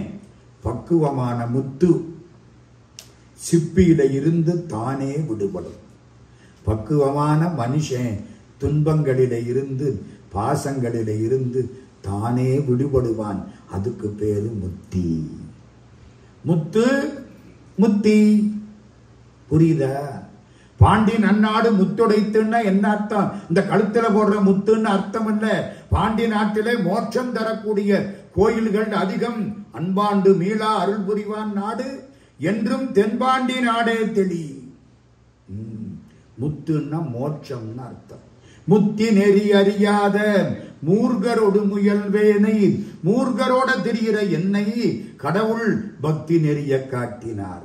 பழைய வினைகளை மாற்றினார். சித்தத்திலே இருந்த குற்றங்களை அறுத்தார். என்னை சிவமாக்கினார். ஜீவன் சிவன். ஜீவன்ங்கிற பொழுது நீண்டு இருக்கு, சிவம்ங்கிற போது குறுகி இருக்கு. புரியுதா? சி சி ஜீவன் ஆன்மாவுடைய ஆணவம் போயிட்டா அடங்கிரும், அமைதியா இருக்கும். அப்படி அமைதியா இருக்கிற பொழுதுதான், ஆணவம் அடங்கிய பொழுதுதான் நம்மையும் ஒரு பொருளாக்கி நாய் சிவிகை ஏற்றுவித்த அம்மைன்னு பேசும். இப்ப என்ன ஆயிடுச்சு? ஜீவன் குறுகி சிவமாயிற்று. சித்தமலம் அறிவித்து சிவமாக்கி என்னை ஆண்ட அத்தன், என்னை ஆட்கொண்ட என் தலைவன் சிவபெருமான், அவன் எனக்கு அருளியது யாருக்கு கிடைக்கும்? ஐயோ, இது யாருக்கு கிடைக்கும்? தையலார் மையலிலே தாழ்ந்து விளக்கடவேனை பையவே கொடுபோந்து பாசமெனும் தாளுருவி உய்யு நெறி காட்டு வித்திட்டு ஓங்காரத்துட்பொருளை ஐயன் எனக்கருளியவாறு ஆர் பெறுவாரச்சோவே. ஐயன் எனக்கு அருளினான். ஓ, இந்த பாட்டு நல்லா இருக்கே. இந்த நாடு வரி பாட்டை நீ ஆங்கிலத்தில் எழுதி கொடு பாலசுந்தரம். யாரு கேட்கிறா? மகாத்மா காந்தி ஆங்கிலத்தில் எழுதி கொடுத்தார். டிரான்ஸ்லிட்டரேஷன். இன்னைக்கு நம்ம பையன் எழுதுறேன் பாருங்க. நான்னா என்ஏஎன், உனக்குன்னா யுஎன்ஏ கேகேயு. ரொம்ப பேர் இப்படித்தான் எழுதிக்கிட்டு இருக்கேன். தடுமாறி போகுது நமக்கு. அது தமிழும் புரியல, இங்கிலீஷும் புரியல, தமிங்கிலமா போகுது. அது ஆங்கிலமும் இல்லை, தமிழும் இல்லை, ரெண்டும் சேர்த்த தமிங்கிலமா போகுது. கஷ்டப்படுறோம். அது மாதிரி எழுதி கொடுக்க காந்தி பார்த்தார். இப்ப நான் படிக்கிறேன். இது என் பிரார்த்தனையில் நிறைவான பாடல். காந்தியுடைய பிரார்த்தனையில் திருவாசகம் ஏறிற்று. இந்த பாட்டு எங்கே இருக்கு? திருவாசகம் 51ஆம் தலைப்பு, அச்சோ பதிகம், முதல் பாடல். மாணிக்கவாசக பெருமான் தன்னை தாழ்த்தி கொண்டார். நான் வினையிலே கிடந்தேன் என்கிறார். அதோட முடிக்க போறேன். ஐயா 1.5 மணி நேரம் கொடுத்திருக்கார். அநேகமா அந்த நேரம் நெருங்கி கொண்டிருக்கிறது. காலத்தை ஒழுங்காக பயன்படுத்த வேண்டும். ஒரு செய்தியை மட்டும் சொல்லிட்டு முடிக்கிறேன். மாணிக்கவாசக சாமி என்ன சொல்கிறார்? நான் வினையிலே கிடந்தேனுங்கிறார். வினையிலே கிடந்தேனை புகுந்து நின்று போது நான் வினை கேடன் என்பாய் போல. நான் வினையில கிடந்தேன். நீ வந்து எனக்கு முன்னால நின்று வினையை நான் மாற்றுவேன் அப்படின்னு சொல்ற மாதிரி என்னை தடுத்து ஆட்கொண்டு காப்பாற்றினாய். இது யாருக்கு கிடைக்கும்? வினையிலே கிடந்தேனை புகுந்து நின்று போது நான் வினை கேடன் என்பாய் போல.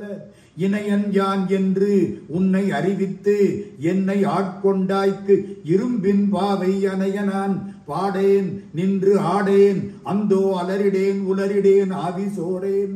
நீ என்ன ஆட்கொண்டாய். நான் நன்றி கெட்டவன், அதனால உன்னை பாடல, உன்னை நினைச்சு ஆடல, என் ஆவி மயங்கல. இவளது பாட்டு பாடுறவரு இப்படி சொல்றாரு. நம்மளை எங்க கொண்டே போடுறதம்மா. இவ்வளவு பாட்டு பாடுறவரு நான் பாடலைங்கிறாரு. உங்களுக்கு புரியுதா? மாணிக்கவாசகருக்கும் சிவபெருமானுக்கும் போட்டி. என்ன போட்டி? மாணிக்கவாசக சுவாமிக்கு நம்ம பக்தி பத்தல, இன்னும் பக்தி பண்ணணும்னு ஆசை. சிவபெருமானுக்கு, இந்த மாணிக்கவாசகனுக்கு நம்ம பண்ணன அருள் பத்தல, இன்னும் பத்தணும்னு, இன்னும் போகணும்னு ஆசை. புரியுதா? ரெண்டு போட்டி.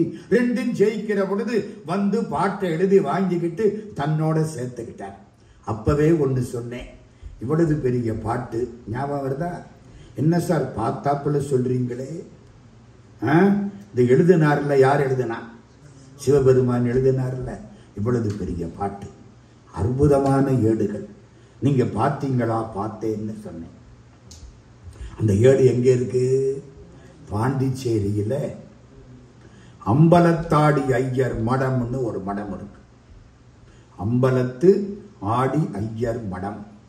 அந்த தெருவுக்கு பேரே அம்பலத்தாடி ஐயர் மடத்து வீதி. சிதம்பரத்தில் இருந்த மடம் பின்னாலே படையெடுப்பு, முஸ்லிம் படையெடுப்பு நேரத்தில் பாண்டிச்சேரிக்கு மாற்றப்பட்டது.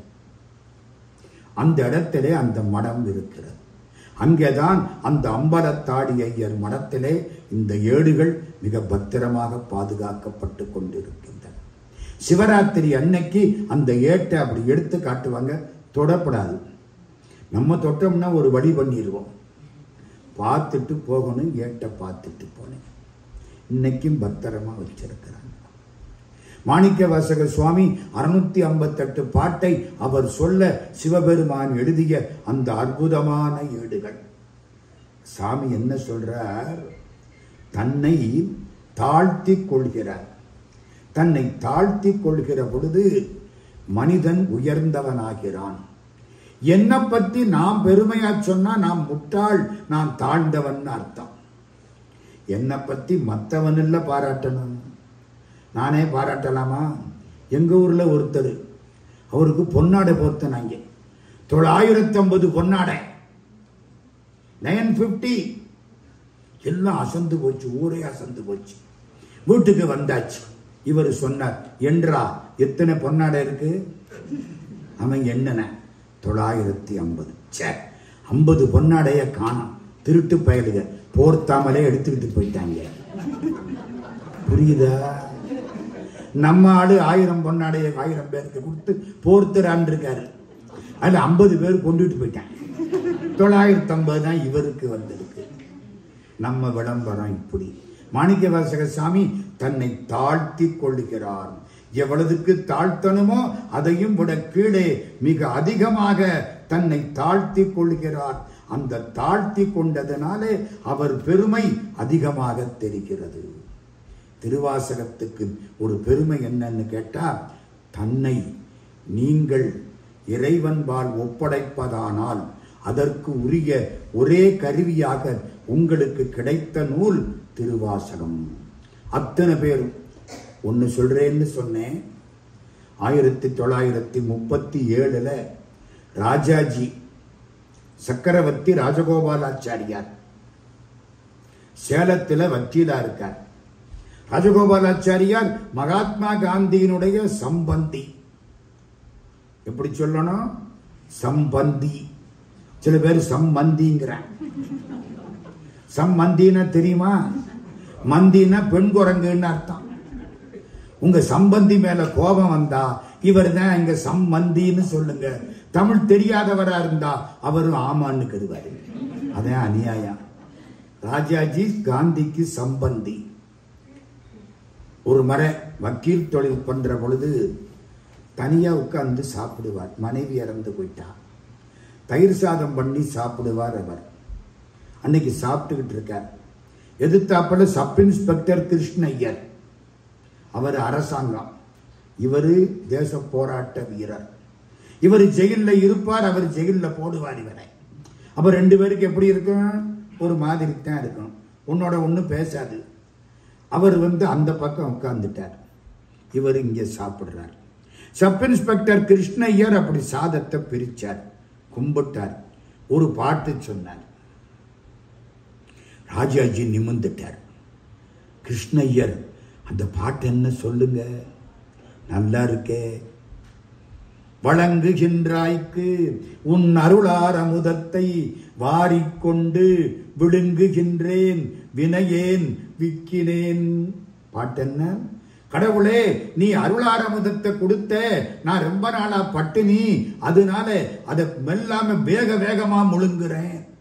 எங்க 10 நாள் பட்டினி இருந்தவனுக்கு சோறு போட்டா சாப்பிடுவானா? கொட்டிக்குவானா?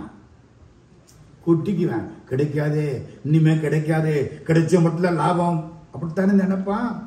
நான் அப்படி சாப்பிட ஆரம்பிச்சேன், எனக்கு தலையெழுத்து இல்லை, அதனாலே விக்கெட் எடுத்தது. நீ தண்ணி கொடு, தேன் மாதிரி தண்ணி கொடு, சாதம் போட்ட நீ தண்ணி கொடு. வழங்குகின்றாய்க்கு உன் அருளார் அமுதத்தை வாரிக்கொண்டு விழுங்குகின்றேன் விக்கினேன் வினையேன் என் விதியின்மையால் தளங்கரும் தேன் அன்ன தண்ணீர் பருகத் தந்து உய்ய கொள்ளாய் அடுங்குகின்றேன் உடையாய் அடியேன் உன் அடைக்கலமே. திருவாசகம் 24ஆம் தலைப்பு, அடைக்கல 10, 10வது பாட்டு இந்த பாட்டு. என்னங்க கிருஷ்ணய்யர் ஏன் இந்த பாட்டை சொன்னீங்க? சாப்பிட்றதுக்கு முன்னாலே இந்த பாட்டை சொல்லிட்டு சாப்பிட்டா சோறும் கிடைக்கும் பசியும் இருக்கும். அட பரவாயில்ல, ரொம்ப பேர் பசிக்கு மாத்திரை சாப்பிட்றாங்க, சாப்பாட்டை விட மாத்திரை அதிகமாக போயிருதா இல்லையா? தலைவலிக்கு ஒரு மாத்திரை, தடுமனுக்கு ஒரு மாத்திரை, தப்பித்தவரை பயன்படுத்தினால் தர்மலோக யாத்திரை. எத்தனை மாத்திரை? ஒன்றும் வேண்டாம். நல்லா இருக்கு கிருஷ்ணய்யர். இந்த பாட்டு எங்கே இருக்கு? இந்த பாட்டு திருவாசகத்தில் இருக்கு. அப்படியா, எனக்கு திருவாசக புத்தகம் வாங்கி தர்றீங்களா? கேட்டது யாரு? சக்கரவர்த்தி ராஜகோபாலாச்சாரியார், வியாசர் விருந்து எழுதியவர், சக்கரவர்த்தி திருமகன் எழுதியவர், பகவத்கீதைக்கு விளக்கம் கொடுத்தவர், திருமந்திர கட்டுரைகள் எழுதியவர். இங்கிலீஷ்காரன் வெளியில போற பொழுது முதலில் ராஜகோபாலாச்சாரியார்த்தான் பொறுப்பை கொடுத்துட்டு போனான். First Indian governor general. உங்களுக்கு ஒன்று தெரியுமா? 1947 ஆகஸ்ட் மாசம் 14ஆம் தேதி இன்னைக்கு ராத்திரிக்கு இந்தியாவுக்கு சுதந்திரம் கொடுக்கிறது அப்படின்னு தீர்மானம் பண்ணிவிட்டாங்க. 2 நாள் முன்னாலேயே செய்தி தெரிஞ்சிருச்சு, தேதியெல்லாம் வச்சாச்சு. பவுண்ட் பேட்டன் பிரபு நேருவை கூப்பிடுறார். ஆமா, உங்கள்கிட்ட அதிகாரத்தை மாற்றணும், அந்த டிரான்ஸ்பர் அதை எப்படி செய்கிறது? சிம்பாலிக்கலா செய்யணும். இப்ப காரை கொடுக்கணும்னா காரையா தூக்கி கொடுப்போம்? காரு சாவியை தூக்கி கொடுப்போம். வீட்டை கொடுக்கணும்னா என்ன செய்வான்? வீட்டு சாவியை கொடுப்போம். ஆமா, இந்திய நாட்டை கொடுக்கணும்னா என்ன செய்கிறது? நேருவுக்கு ஒன்றும் புரியலை. ராஜகோபாலாச்சாரிய பார்த்தார். கவலைப்படாதீங்க, நான் இவன் மேக் அரேஞ்ச்மெண்ட். திருவாவடுதுறை ஆதீனத்துக்கு எழுதினார். தமிழ்நாட்டில் திருவாவடுதுறை ஆதீனம், ஆதீன கர்த்தருக்கு தகவல் கொடுத்தார். அங்கே இருந்து தங்கத்தினாலே ஒரு செங்கோல் செய்து அனுப்பவும். செங்கோல் பாண்டிய ராஜா கையில வச்சிருந்தானே செங்கோல், செங்கோல் செய்து ஒரு ஓதுவாரோட இங்கிருந்து அங்கு அனுப்ப. 1947 ஆகஸ்ட் மாசம் 14ஆம் தேதி ராத்திரி, 15ஆம் தேதி காலையில 12 மணி அந்த செங்கோலை எடுத்து அப்படியே மவுண்ட் பேட்டன் பிரபு நேரு கையில கொடுக்க, அந்த ஓதுவார் வேயுரு தோழி பங்கன் விடமுண்ட கண்டன் மிக நல்ல வீணை தடவி மாசரு திங்கள் கங்கை முடிமேல் அணிந்தன் உளமே புகுந்த கதனால் ஞாயிறு திங்கள் செவ்வாய் புதன் வியாழன் வெள்ளி சனிபாம்பிரண்டு முடனே ஆசரு நல்ல நல்ல அவை நல்ல நல்ல அடியாரவர்க்கு மிகவே அப்படின்னு பாட செங்கோல் அங்கே இருந்து இங்கே மாறிற்று. ராஜகோபாலாச்சாரி செய்தது. இருங்க, இப்போ ராஜாஜி கிருஷ்ணய்யர்கிட்ட என்ன கேட்கிறார்? எனக்கு திருவாசகம் ஒன்று வாங்கி கொடுங்க. வாங்கி கொடுத்தாச்சு. இப்போ ராஜாஜியை ஜெயிலில் போட்டாங்க. வசதியா போச்சு. திருவாசகத்தை முழுக்க படிக்கலாம். வக்கீல் தொழில் கிடையாது. 24 மணி நேரமும் திருவாசகம் படித்தார். சந்தேகம் வந்தது, குறிச்சு வச்சுக்கிட்டார். வெளியில வந்தார். திருவி கல்யாண சுந்தர முதலியார்கிட்ட சந்தேகத்தை தீர்த்துக்கிட்டார். கொஞ்ச காலம் ஆச்சு. 1954 ஒட்டிய காலகட்டம். தருமபுர ஆதீனம் மகா சந்நிதானம் திருவாசகத்தை உரையோடு வெளியிட்டார். தண்டபாணி தேசிகர் உரை எழுதினார். அந்த உரைக்கு ஒரு முன்னரை தர வேண்டும் என்று ராஜாஜிக்கு கடிதம் போயிற்று. ராஜாஜி பதில் எழுதினார். நான் கிருஷ்ணய்யர் மூலம் திருவாசகத்தை தெரிந்து கொண்டேன், திருவாசகத்தை பெற்றுக்கொண்டேன், சிறையில் இருந்த பொழுது படித்தேன், சந்தேகங்களை திருவிக்கா மூலம் தீர்த்து கொண்டேன். திருவாசகம் என் உயிர் நூல், என் உணர்வு நூல், அது தெய்வ நூல், கடவுளோடு பேசக்கூடிய நூல். ஜியு போப் எழுதினார். போன் மெல்டிங் சாங், எலும்பை உருக்கக்கூடிய நூல். அந்த நூலுக்கு ஒருவர் உரை எழுதுவாரே, ஆனால் அந்த உரைக்கு முன்னுரை தரக்கூடிய தகுதி எனக்கு கிடையாது, மன்னிக்கவும் சக்கரவர்த்தி ராஜகோபாலாச்சாரி. எங்க போயிடுச்சு திருவாசகம்? ஆஸ்திரேலியாவில் சிட்னியில் 2017 இந்த மாதிரி ஒரு சபையில் இருக்கிற பொழுது ஒரு நிகழ்ச்சி நடந்தது. கிட்டத்தட்ட 250 பேர் கூடியிருக்காங்க. பூரா யாழ்ப்பாணத்து தமிழ் மக்கள், தமிழையும் சைவத்தையும் உலகம் முழுக்க வளர்க்கக்கூடிய பெருமக்கள் யாழ்ப்பாணத்து தமிழ் மக்கள். நம்ம ஒன்று சொன்னா ஆமங்க மாட்டாங்க. ஓம் ஓம் எனக்கு ஆச்சரியமா இருக்கும். பெரிய மந்திரம்.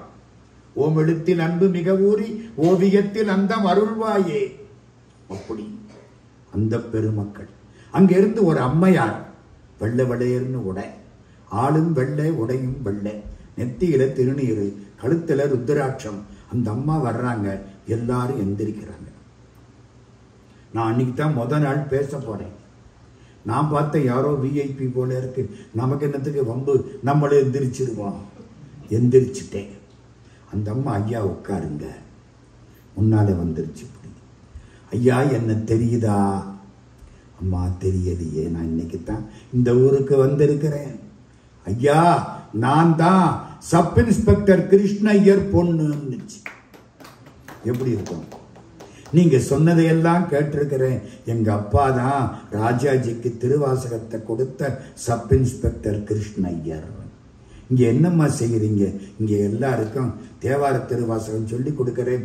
என் கணவர் ஒரு பெரிய PhD ஆராய்ச்சி டாக்டர், யாழ்ப்பாணத்தில் உள்ளவர். இப்போ அவர் இல்லை, இறந்து போயிட்டார். எனக்கு வயசு 80க்கு மேலே ஆச்சு.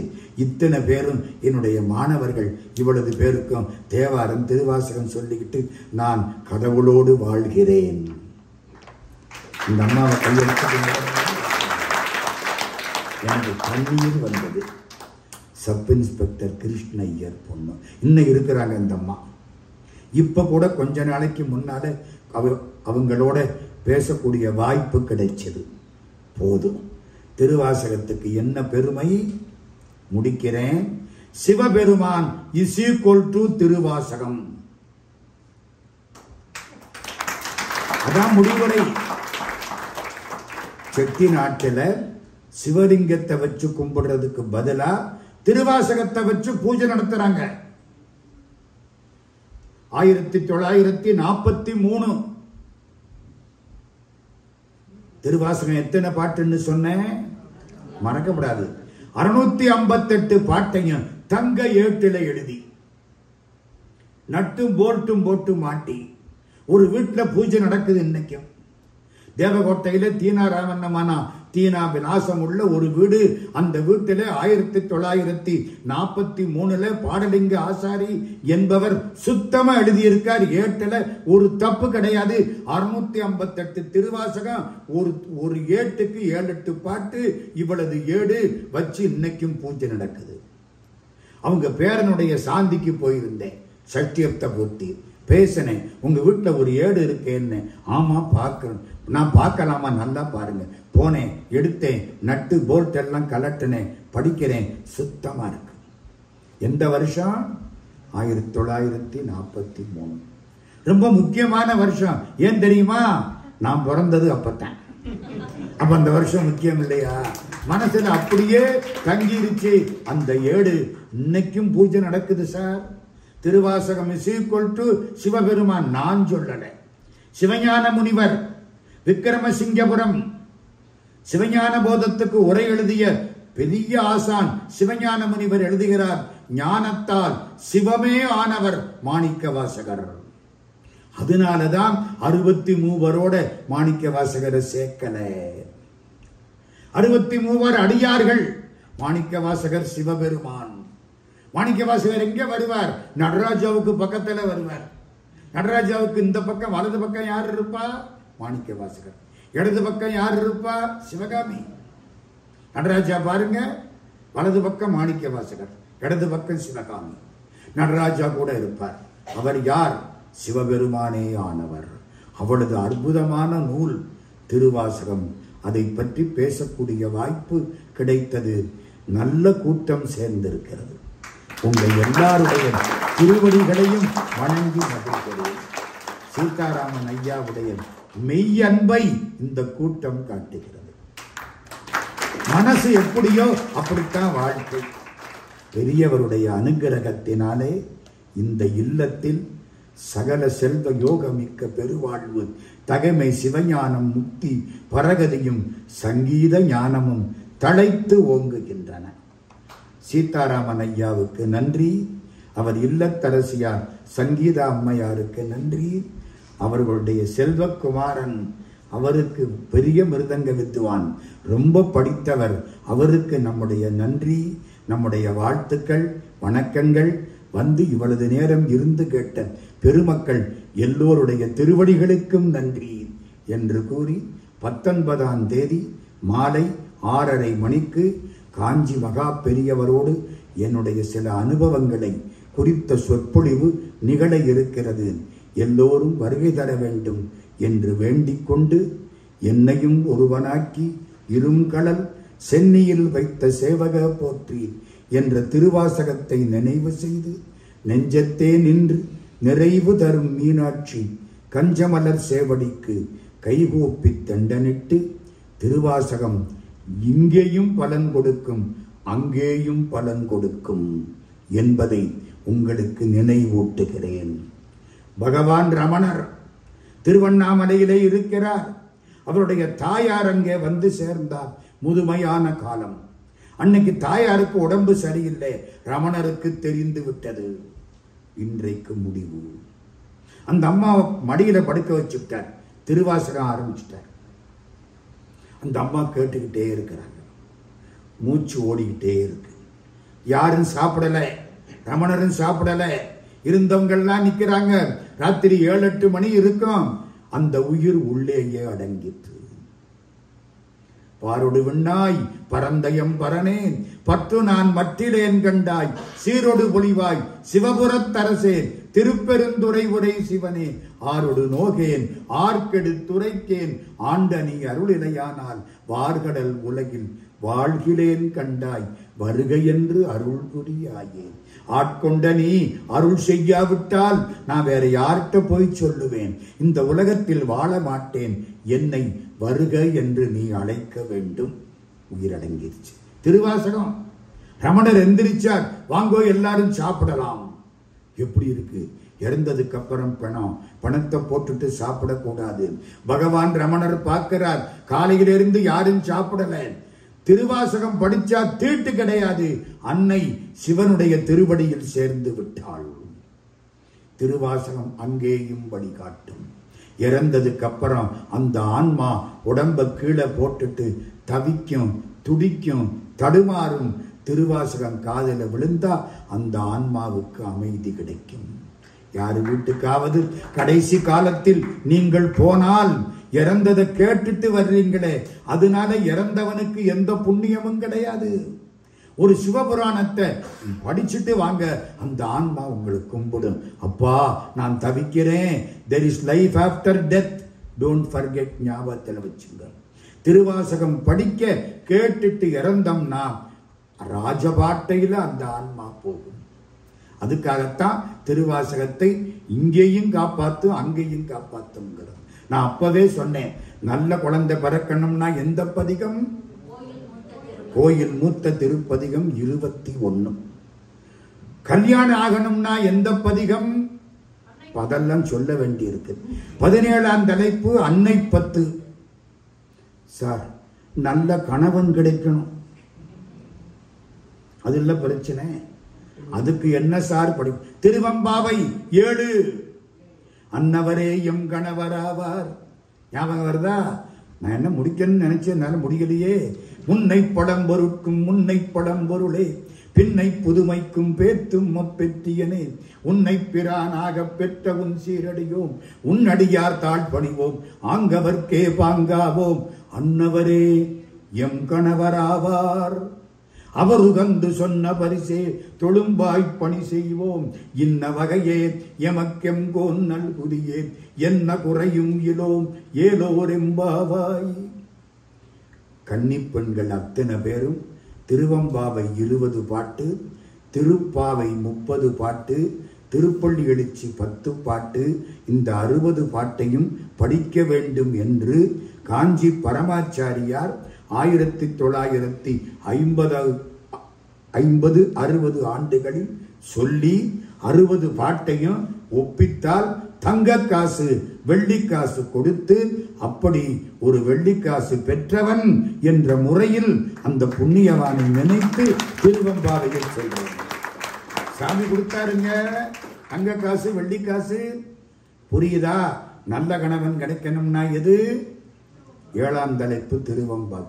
சார் எல்லாம் சரி, இவ்வளவு நேரம் பேசிட்டீங்க, முடிக்க போறீங்க, இப்படித்தான் சொல்றீங்க ரொம்ப நேரமா. அதுக்குள்ள ஒரு விஷயம் சொல்லுங்க, இந்த பைசாவுக்கு என்ன மாதிரி மாட்டு இருக்கா சார்? இருக்கு. அருமையான குலாப்பத்துன்னு தலைப்பு. 40ஆம் தலைப்போ 41ஆம் தலைப்போ சந்தேகம் இருக்கு, மறந்துட்டேன். குலாப்பத்து, அதுல கிளியீடு நேர்பட்டு பார். பொற்கிளி கிடைக்குமா? கிளின்னா தெரியுமா? இந்த பறந்து போகுத கிளி அது இல்லை, அது பொது நகரம். இந்த பள்ளத்துக்கு போடுற லானா, தமிழுக்கு போடுற லானா போட்டா கிளி. நாக்கு இங்க தொட்டா லா, மடங்கினா லா, நல்லா மடக்கினா லா. எங்க தொலைக்காட்சிகள நாக்கு மடங்கவே மடங்காது, எல்லாத்துக்கும் லா தான். மாலை பொழுதில் காலை வந்தது, மாலை பொழுதில் காலை வந்ததுன்னு சொல்ல முடியல, அப்படி ஆயிப்போச்சு. புரியுதா? அந்த லா நல்லா மடங்கணும், அப்படி போட்டா அந்த பேச்சு. சரி, எதுக்கு சொல்ல வந்தேன்? மொழி, அதாவது கிளியீடு. கிளின்னா என்ன? பொற்கிளி, பொன்னாலான முடிச்சு. கிழிக்கப்படுவதாதலின் கிளி, வெட்டப்படுவது வேட்டி, துண்டிக்கப்படுவது துண்டு. கிளி, பொற்கிளி. நான் ஒரு 15 பொற்கிளி வாங்கியிருக்கேன். ஒரு ஆள் கேட்டாரு, அந்த கிளி எல்லாம் என்ன ஆச்சுன்னு. பறந்து போயிருச்சுன்ட்டு. அவர் நினைச்சாரு தங்கத்துல கிளி கொடுத்தாங்களா? இல்லை, 25,000 ரூபாய் ₹1 நாணயமா மாத்தி பெரிய முடிச்சா கொடுத்தாங்க. மூட்டை தூக்குனாப்புல தூக்குனேன். 5000 பொற்கிளி. அந்த பெரு கிளி, கிளினா என்னத்தான்? கிழிக்கப்படக்கூடிய முடிச்சு. பொற்கிளி கிடைக்கும் சார். பொற்கிளிய வச்சு திருப்பணி பண்ணணும் சார், கோயில் திருப்பணி பண்ணணும், நல்ல பள்ளிக்கூடத்து பிள்ளைகளுக்கு படிப்புக்கு கொடுக்கணும். அதானே நம்ம காசு. வச்சுட்டு போற காசு எவன் காசோ தெரியாது. திருப்பணி பண்ணணுமா? அதுக்கும் அதே தலைப்பு, செம்மை மனத்தால் திருப்பணிகள் செய்வேனுக்கு. சார் எல்லாம் போதும், முடிக்கிறீங்க சீக்கிரம். சிவபெருமானே கிடைக்கணும். யாரும் கேட்க மாட்டாங்க. அப்படி யாராவது தப்பி தவறி கேட்டா, அட யாரோ ஒருத்தர் அப்படின்னு நினைக்கிறார். சிவபுராணம் படியுங்கள், செல்வர் சிவபுரத்தின் உள்ளார் சிவனடி கீழ் பல்லோரும் மேத்த பணிந்து. திருவாசகம் இங்கேயும் காப்பாற்றும் அங்கேயும் காப்பாற்றும். உங்களுக்கு இந்த பேச்சு பிடித்திருக்குமானால் அந்த புண்ணியம் முழுக்க ஆடிட்டர் சீதாராமன் குடும்பத்தாரை சேர்ந்தது.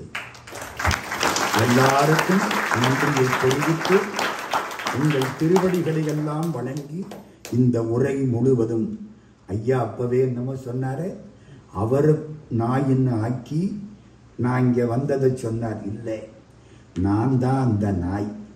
நம்மையும் ஒரு பொருளாக்கி நாய் சிவிகை ஏற்று விட்டார். இதான சிவிகை. இதில் ஏற்று வித்த பெருமான் அப்படின்னு அவர் திருவடியில் நான் வணங்கி, வாழ்க்கையில் இனிமே எத்தனை பிறவி கொடுத்தாலும் கவலை இல்லை. சிவபெருமானே, இன்னும் எத்தனை பிறவி கொடுத்தாலும் கவலை இல்லை, ஆனால் எல்லா பிறவிகளிலும் உன்மீது பற்றும் திருவாசக பற்றும் இருக்குமானால் போதும், நீ எத்தனை பிறவி கொடுத்தாலும் அதை பற்றி கவலை கிடையாது என்பதை பிரார்த்தனையாக்கி இந்த உரையை அங்கையற்கண்ணி தன்னோடும் அமர்ந்த எங்கள் ஆலவாய் அழகன் திருவடிகளில் சமர்ப்பணமாக்கி நிறைவு செய்கிறோம். நன்றி, வணக்கம்.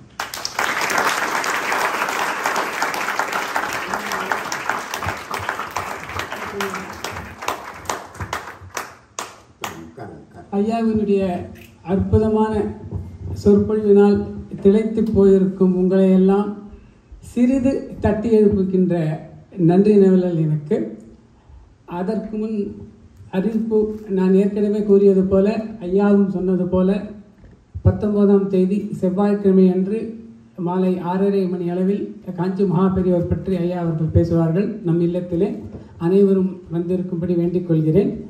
பின்பு இங்கு வந்திருக்கும் ராமநாதன் அவர்களின் இல்லத்திலே எலிகாட் சிட்டியில் இருக்கின்றார்.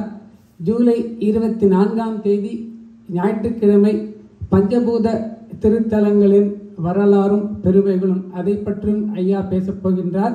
திரு ராமநாதன் அவர்களும் இருக்கிறார். அவரிடம் விவரம் கேட்டு ஞாயிறு மாலை 5:30 மணி அளவில் அவரிடம் விவரம் கேட்டு அதற்கும் எல்லோரும் வரும்படி கேட்டுக்கொள்கிறேன். ஐயா, அன்பிற்கு உண்டோ அடைக்கும் தாள். தாங்கள் சொற்பொழிவு ஆற்றத் தொடங்கினால் அது அருவியாய் கொட்டும், மடை தீர்ந்த வெள்ளம் போல் பாயும். மடை தீர்ந்த வெள்ளம் தானாகவே அடங்கினால்தான் உண்டு, மழையும் கொட்டுகின்ற மழை தானாகவே அடங்கினால்தான் உண்டு. நம்மால் அதை கட்டுப்படுத்த முடியாது.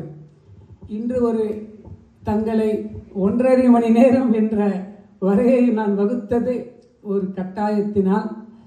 நாம் எல்லோரும் 3:45 மணி அளவில் கோவிலுக்கு சென்று பத்மபூஷன் சுதா ரகுநாதன் அவர்களது கச்சேரிக்கு செல்ல இருக்கிறோம்.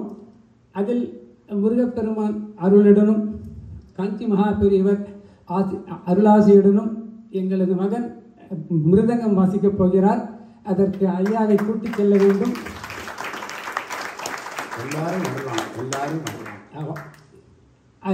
ஈவெண்ட் சோல்ட் அவுட் என்று போட்டு இருக்கிறார்கள், எனக்கு தெரியவில்லை.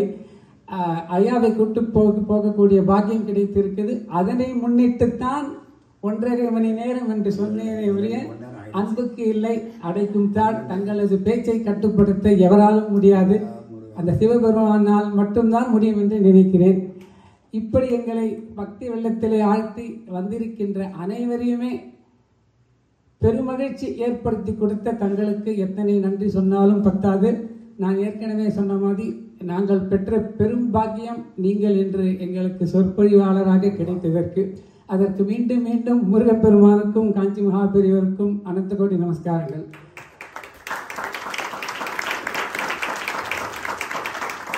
மேலும் இந்த நிகழ்ச்சி இட் டேக்ஸ் 2 to tango மிக சிறப்பாக நடைபெறுவதற்கு பல மனிதர்களின் ஒத்துழைப்பும் தேவை.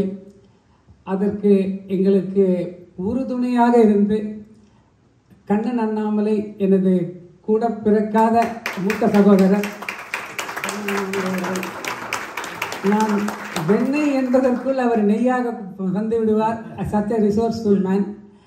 இந்த நிகழ்ச்சி மிகவும் வெற்றிகரமாக அமைவதற்கு அரும்பாடுபட்டவர். கேட்டரிங் கம்ப்ளீட்டாக அவர் பொறுப்பை எடுத்துக்கொண்டு மிகவும் திறம்பட ஏற்பாடுகளை செய்தார். ஐயாவின் சார்பாக எங்களின் சார்பாக அவருக்கு மனமார்ந்த நன்றிகள். பின்பு பிரேயர் இறைவணக்கம் பாடிய மனைவி சங்கீதா சீதாராமன் அவர்களுக்கு நன்றி. ஐயாவை பற்றி அறிமுகம் செய்த ராஜகண்ணன் அவர்களுக்கும் நன்றி. இந்த விழாவை எப்படி தெரியப்படுத்துவது, வாட்ஸ்அப் அது பல மூலங்கள் இருக்கின்றது.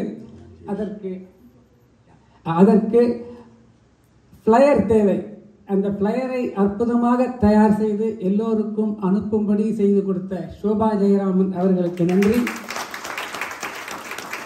இந்த நிகழ்ச்சியை திறம்பட வீடியோ ரெக்கார்டிங் செய்து நம் எல்லோருக்கும் அதை மீண்டும் மீண்டும் பார்க்கும்படி ஒரு ஆவலை ஏற்படுத்தி அற்புதமாக செய்த ராஜேஷ் ஜெயராமன் அவர்களுக்கு நன்றி.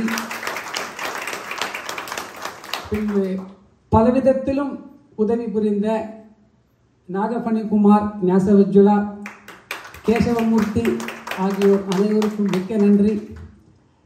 இங்கு தங்களது பிரசன்ஸ் அவர்களுடைய பிரசன்ஸ் எங்களை மேலும் மேம்படுத்தி இருக்கிறது. வரதராஜன் தம்பதியினர் சிங்கப்பூரிலிருந்து வந்திருக்கின்றனர். நாங்கள் மிகவும் மரியாதையாக அழைக்கும் மகோதயா அவர்கள், she was so kind enough to come here and then give us the enthusiastic presence and give us all the adrenaline. பிறகு ஐயாவின் தெய்வத்துவம் என்னவென்றால் அது உலகளவில் பரவி கிடக்கிறது. அதற்கு சான்றாக எனக்கு யாரென்று தெரியாதவர்கள் எல்லாம் என்னை தொடர்பு கொண்டு ஐயா தங்கள் இல்லத்திலே சொற்பொழி ஆற்றுகிறார்களே, நாங்கள் வர வேண்டும் என்று சொன்னது என்னால் உண்மையிலே திரையை பார்க்க வேண்டுமா என்று கேட்டால் பார்த்தோம், ஐயா மூலமாக நாம் எல்லோரும் பார்த்தோம் என்று கண்டிப்பாக சொல்ல முடியும். ஒவ்வொரு முறையும் ஐயா சொல்லுவார், என்றும் சொன்னார், ஆன்மீகம் என்பது ஆண்டவனை பற்றி பேசுவது அல்ல, ஆண்டவனோடு பேசுவது என்பது. இன்று நம்ம எல்லோரும் ஆண்டவனோடு பேச வைத்த ஐயா அவர்களுக்கு மிகவும் மிகவும் நன்றி. அனந்த கோடி நமஸ்காரங்கள். பல இடத்திலிருந்து வந்திருக்கிறார்கள் என்று சொன்னேன். மீனா என்பவர், உமா என்பவர் நினைக்கிறேன். நான் கிளீவ்லேண்டிலிருந்து வெர்ஜீனியாவிற்கு வந்திருக்கிறேன் ஐயாவின் சொற்பொழிவை கேட்பதற்காக என்று கூறினார். அவர் யார் என்று எனக்கு தெரியாது. அவரை இவர்தான் மீனா அவர்கள். இப்படி வந்து ஐயா சொல்லும் போது செம்புல பெயல் நீர் போல என்று அருமையாக விளக்கினார். நாம் ஒருவர் யார் என்றே தெரியாது. இருந்தாலும் ஐயா என்கின்ற ஒரு தெய்வீக சக்தி நம்ம எல்லாம் இணைத்து இந்த அரங்கிலே உட்கார வைத்திருக்கிறது. பின்பு நியூஜெர்சியிலிருந்து ராஜன் அவர்கள் வந்திருக்கிறார். அத்தனை இதுவரும் போட்டுக் கொண்டு வந்திருக்கிறார்கள் அனைவரும். இதெல்லாம் எடுத்துக்காட்டு என்னவென்றால், நம்மிடையே இன்று ஒரு தெய்வ சக்தி நம்மை எல்லாம் ஆட்டி படைத்து அற்புதமாக நமக்கு ஒரு இறை உணர்வு கொடுத்திருக்கிறது என்று. ஆகையால் அனைவருக்கும் மிக்க மிக்க நன்றி என்று கூறி நாங்கள் எல்லாருக்கும் மதிய உணர்வு ஏற்பாடு ஆகியிருக்கிறது. இந்த நிகழ்ச்சியை மிக பிரமாதமாக நடத்தி கொடுத்தமைக்கு அனைவருக்கும் மனமார்ந்த நன்றி. நமஸ்காரம்.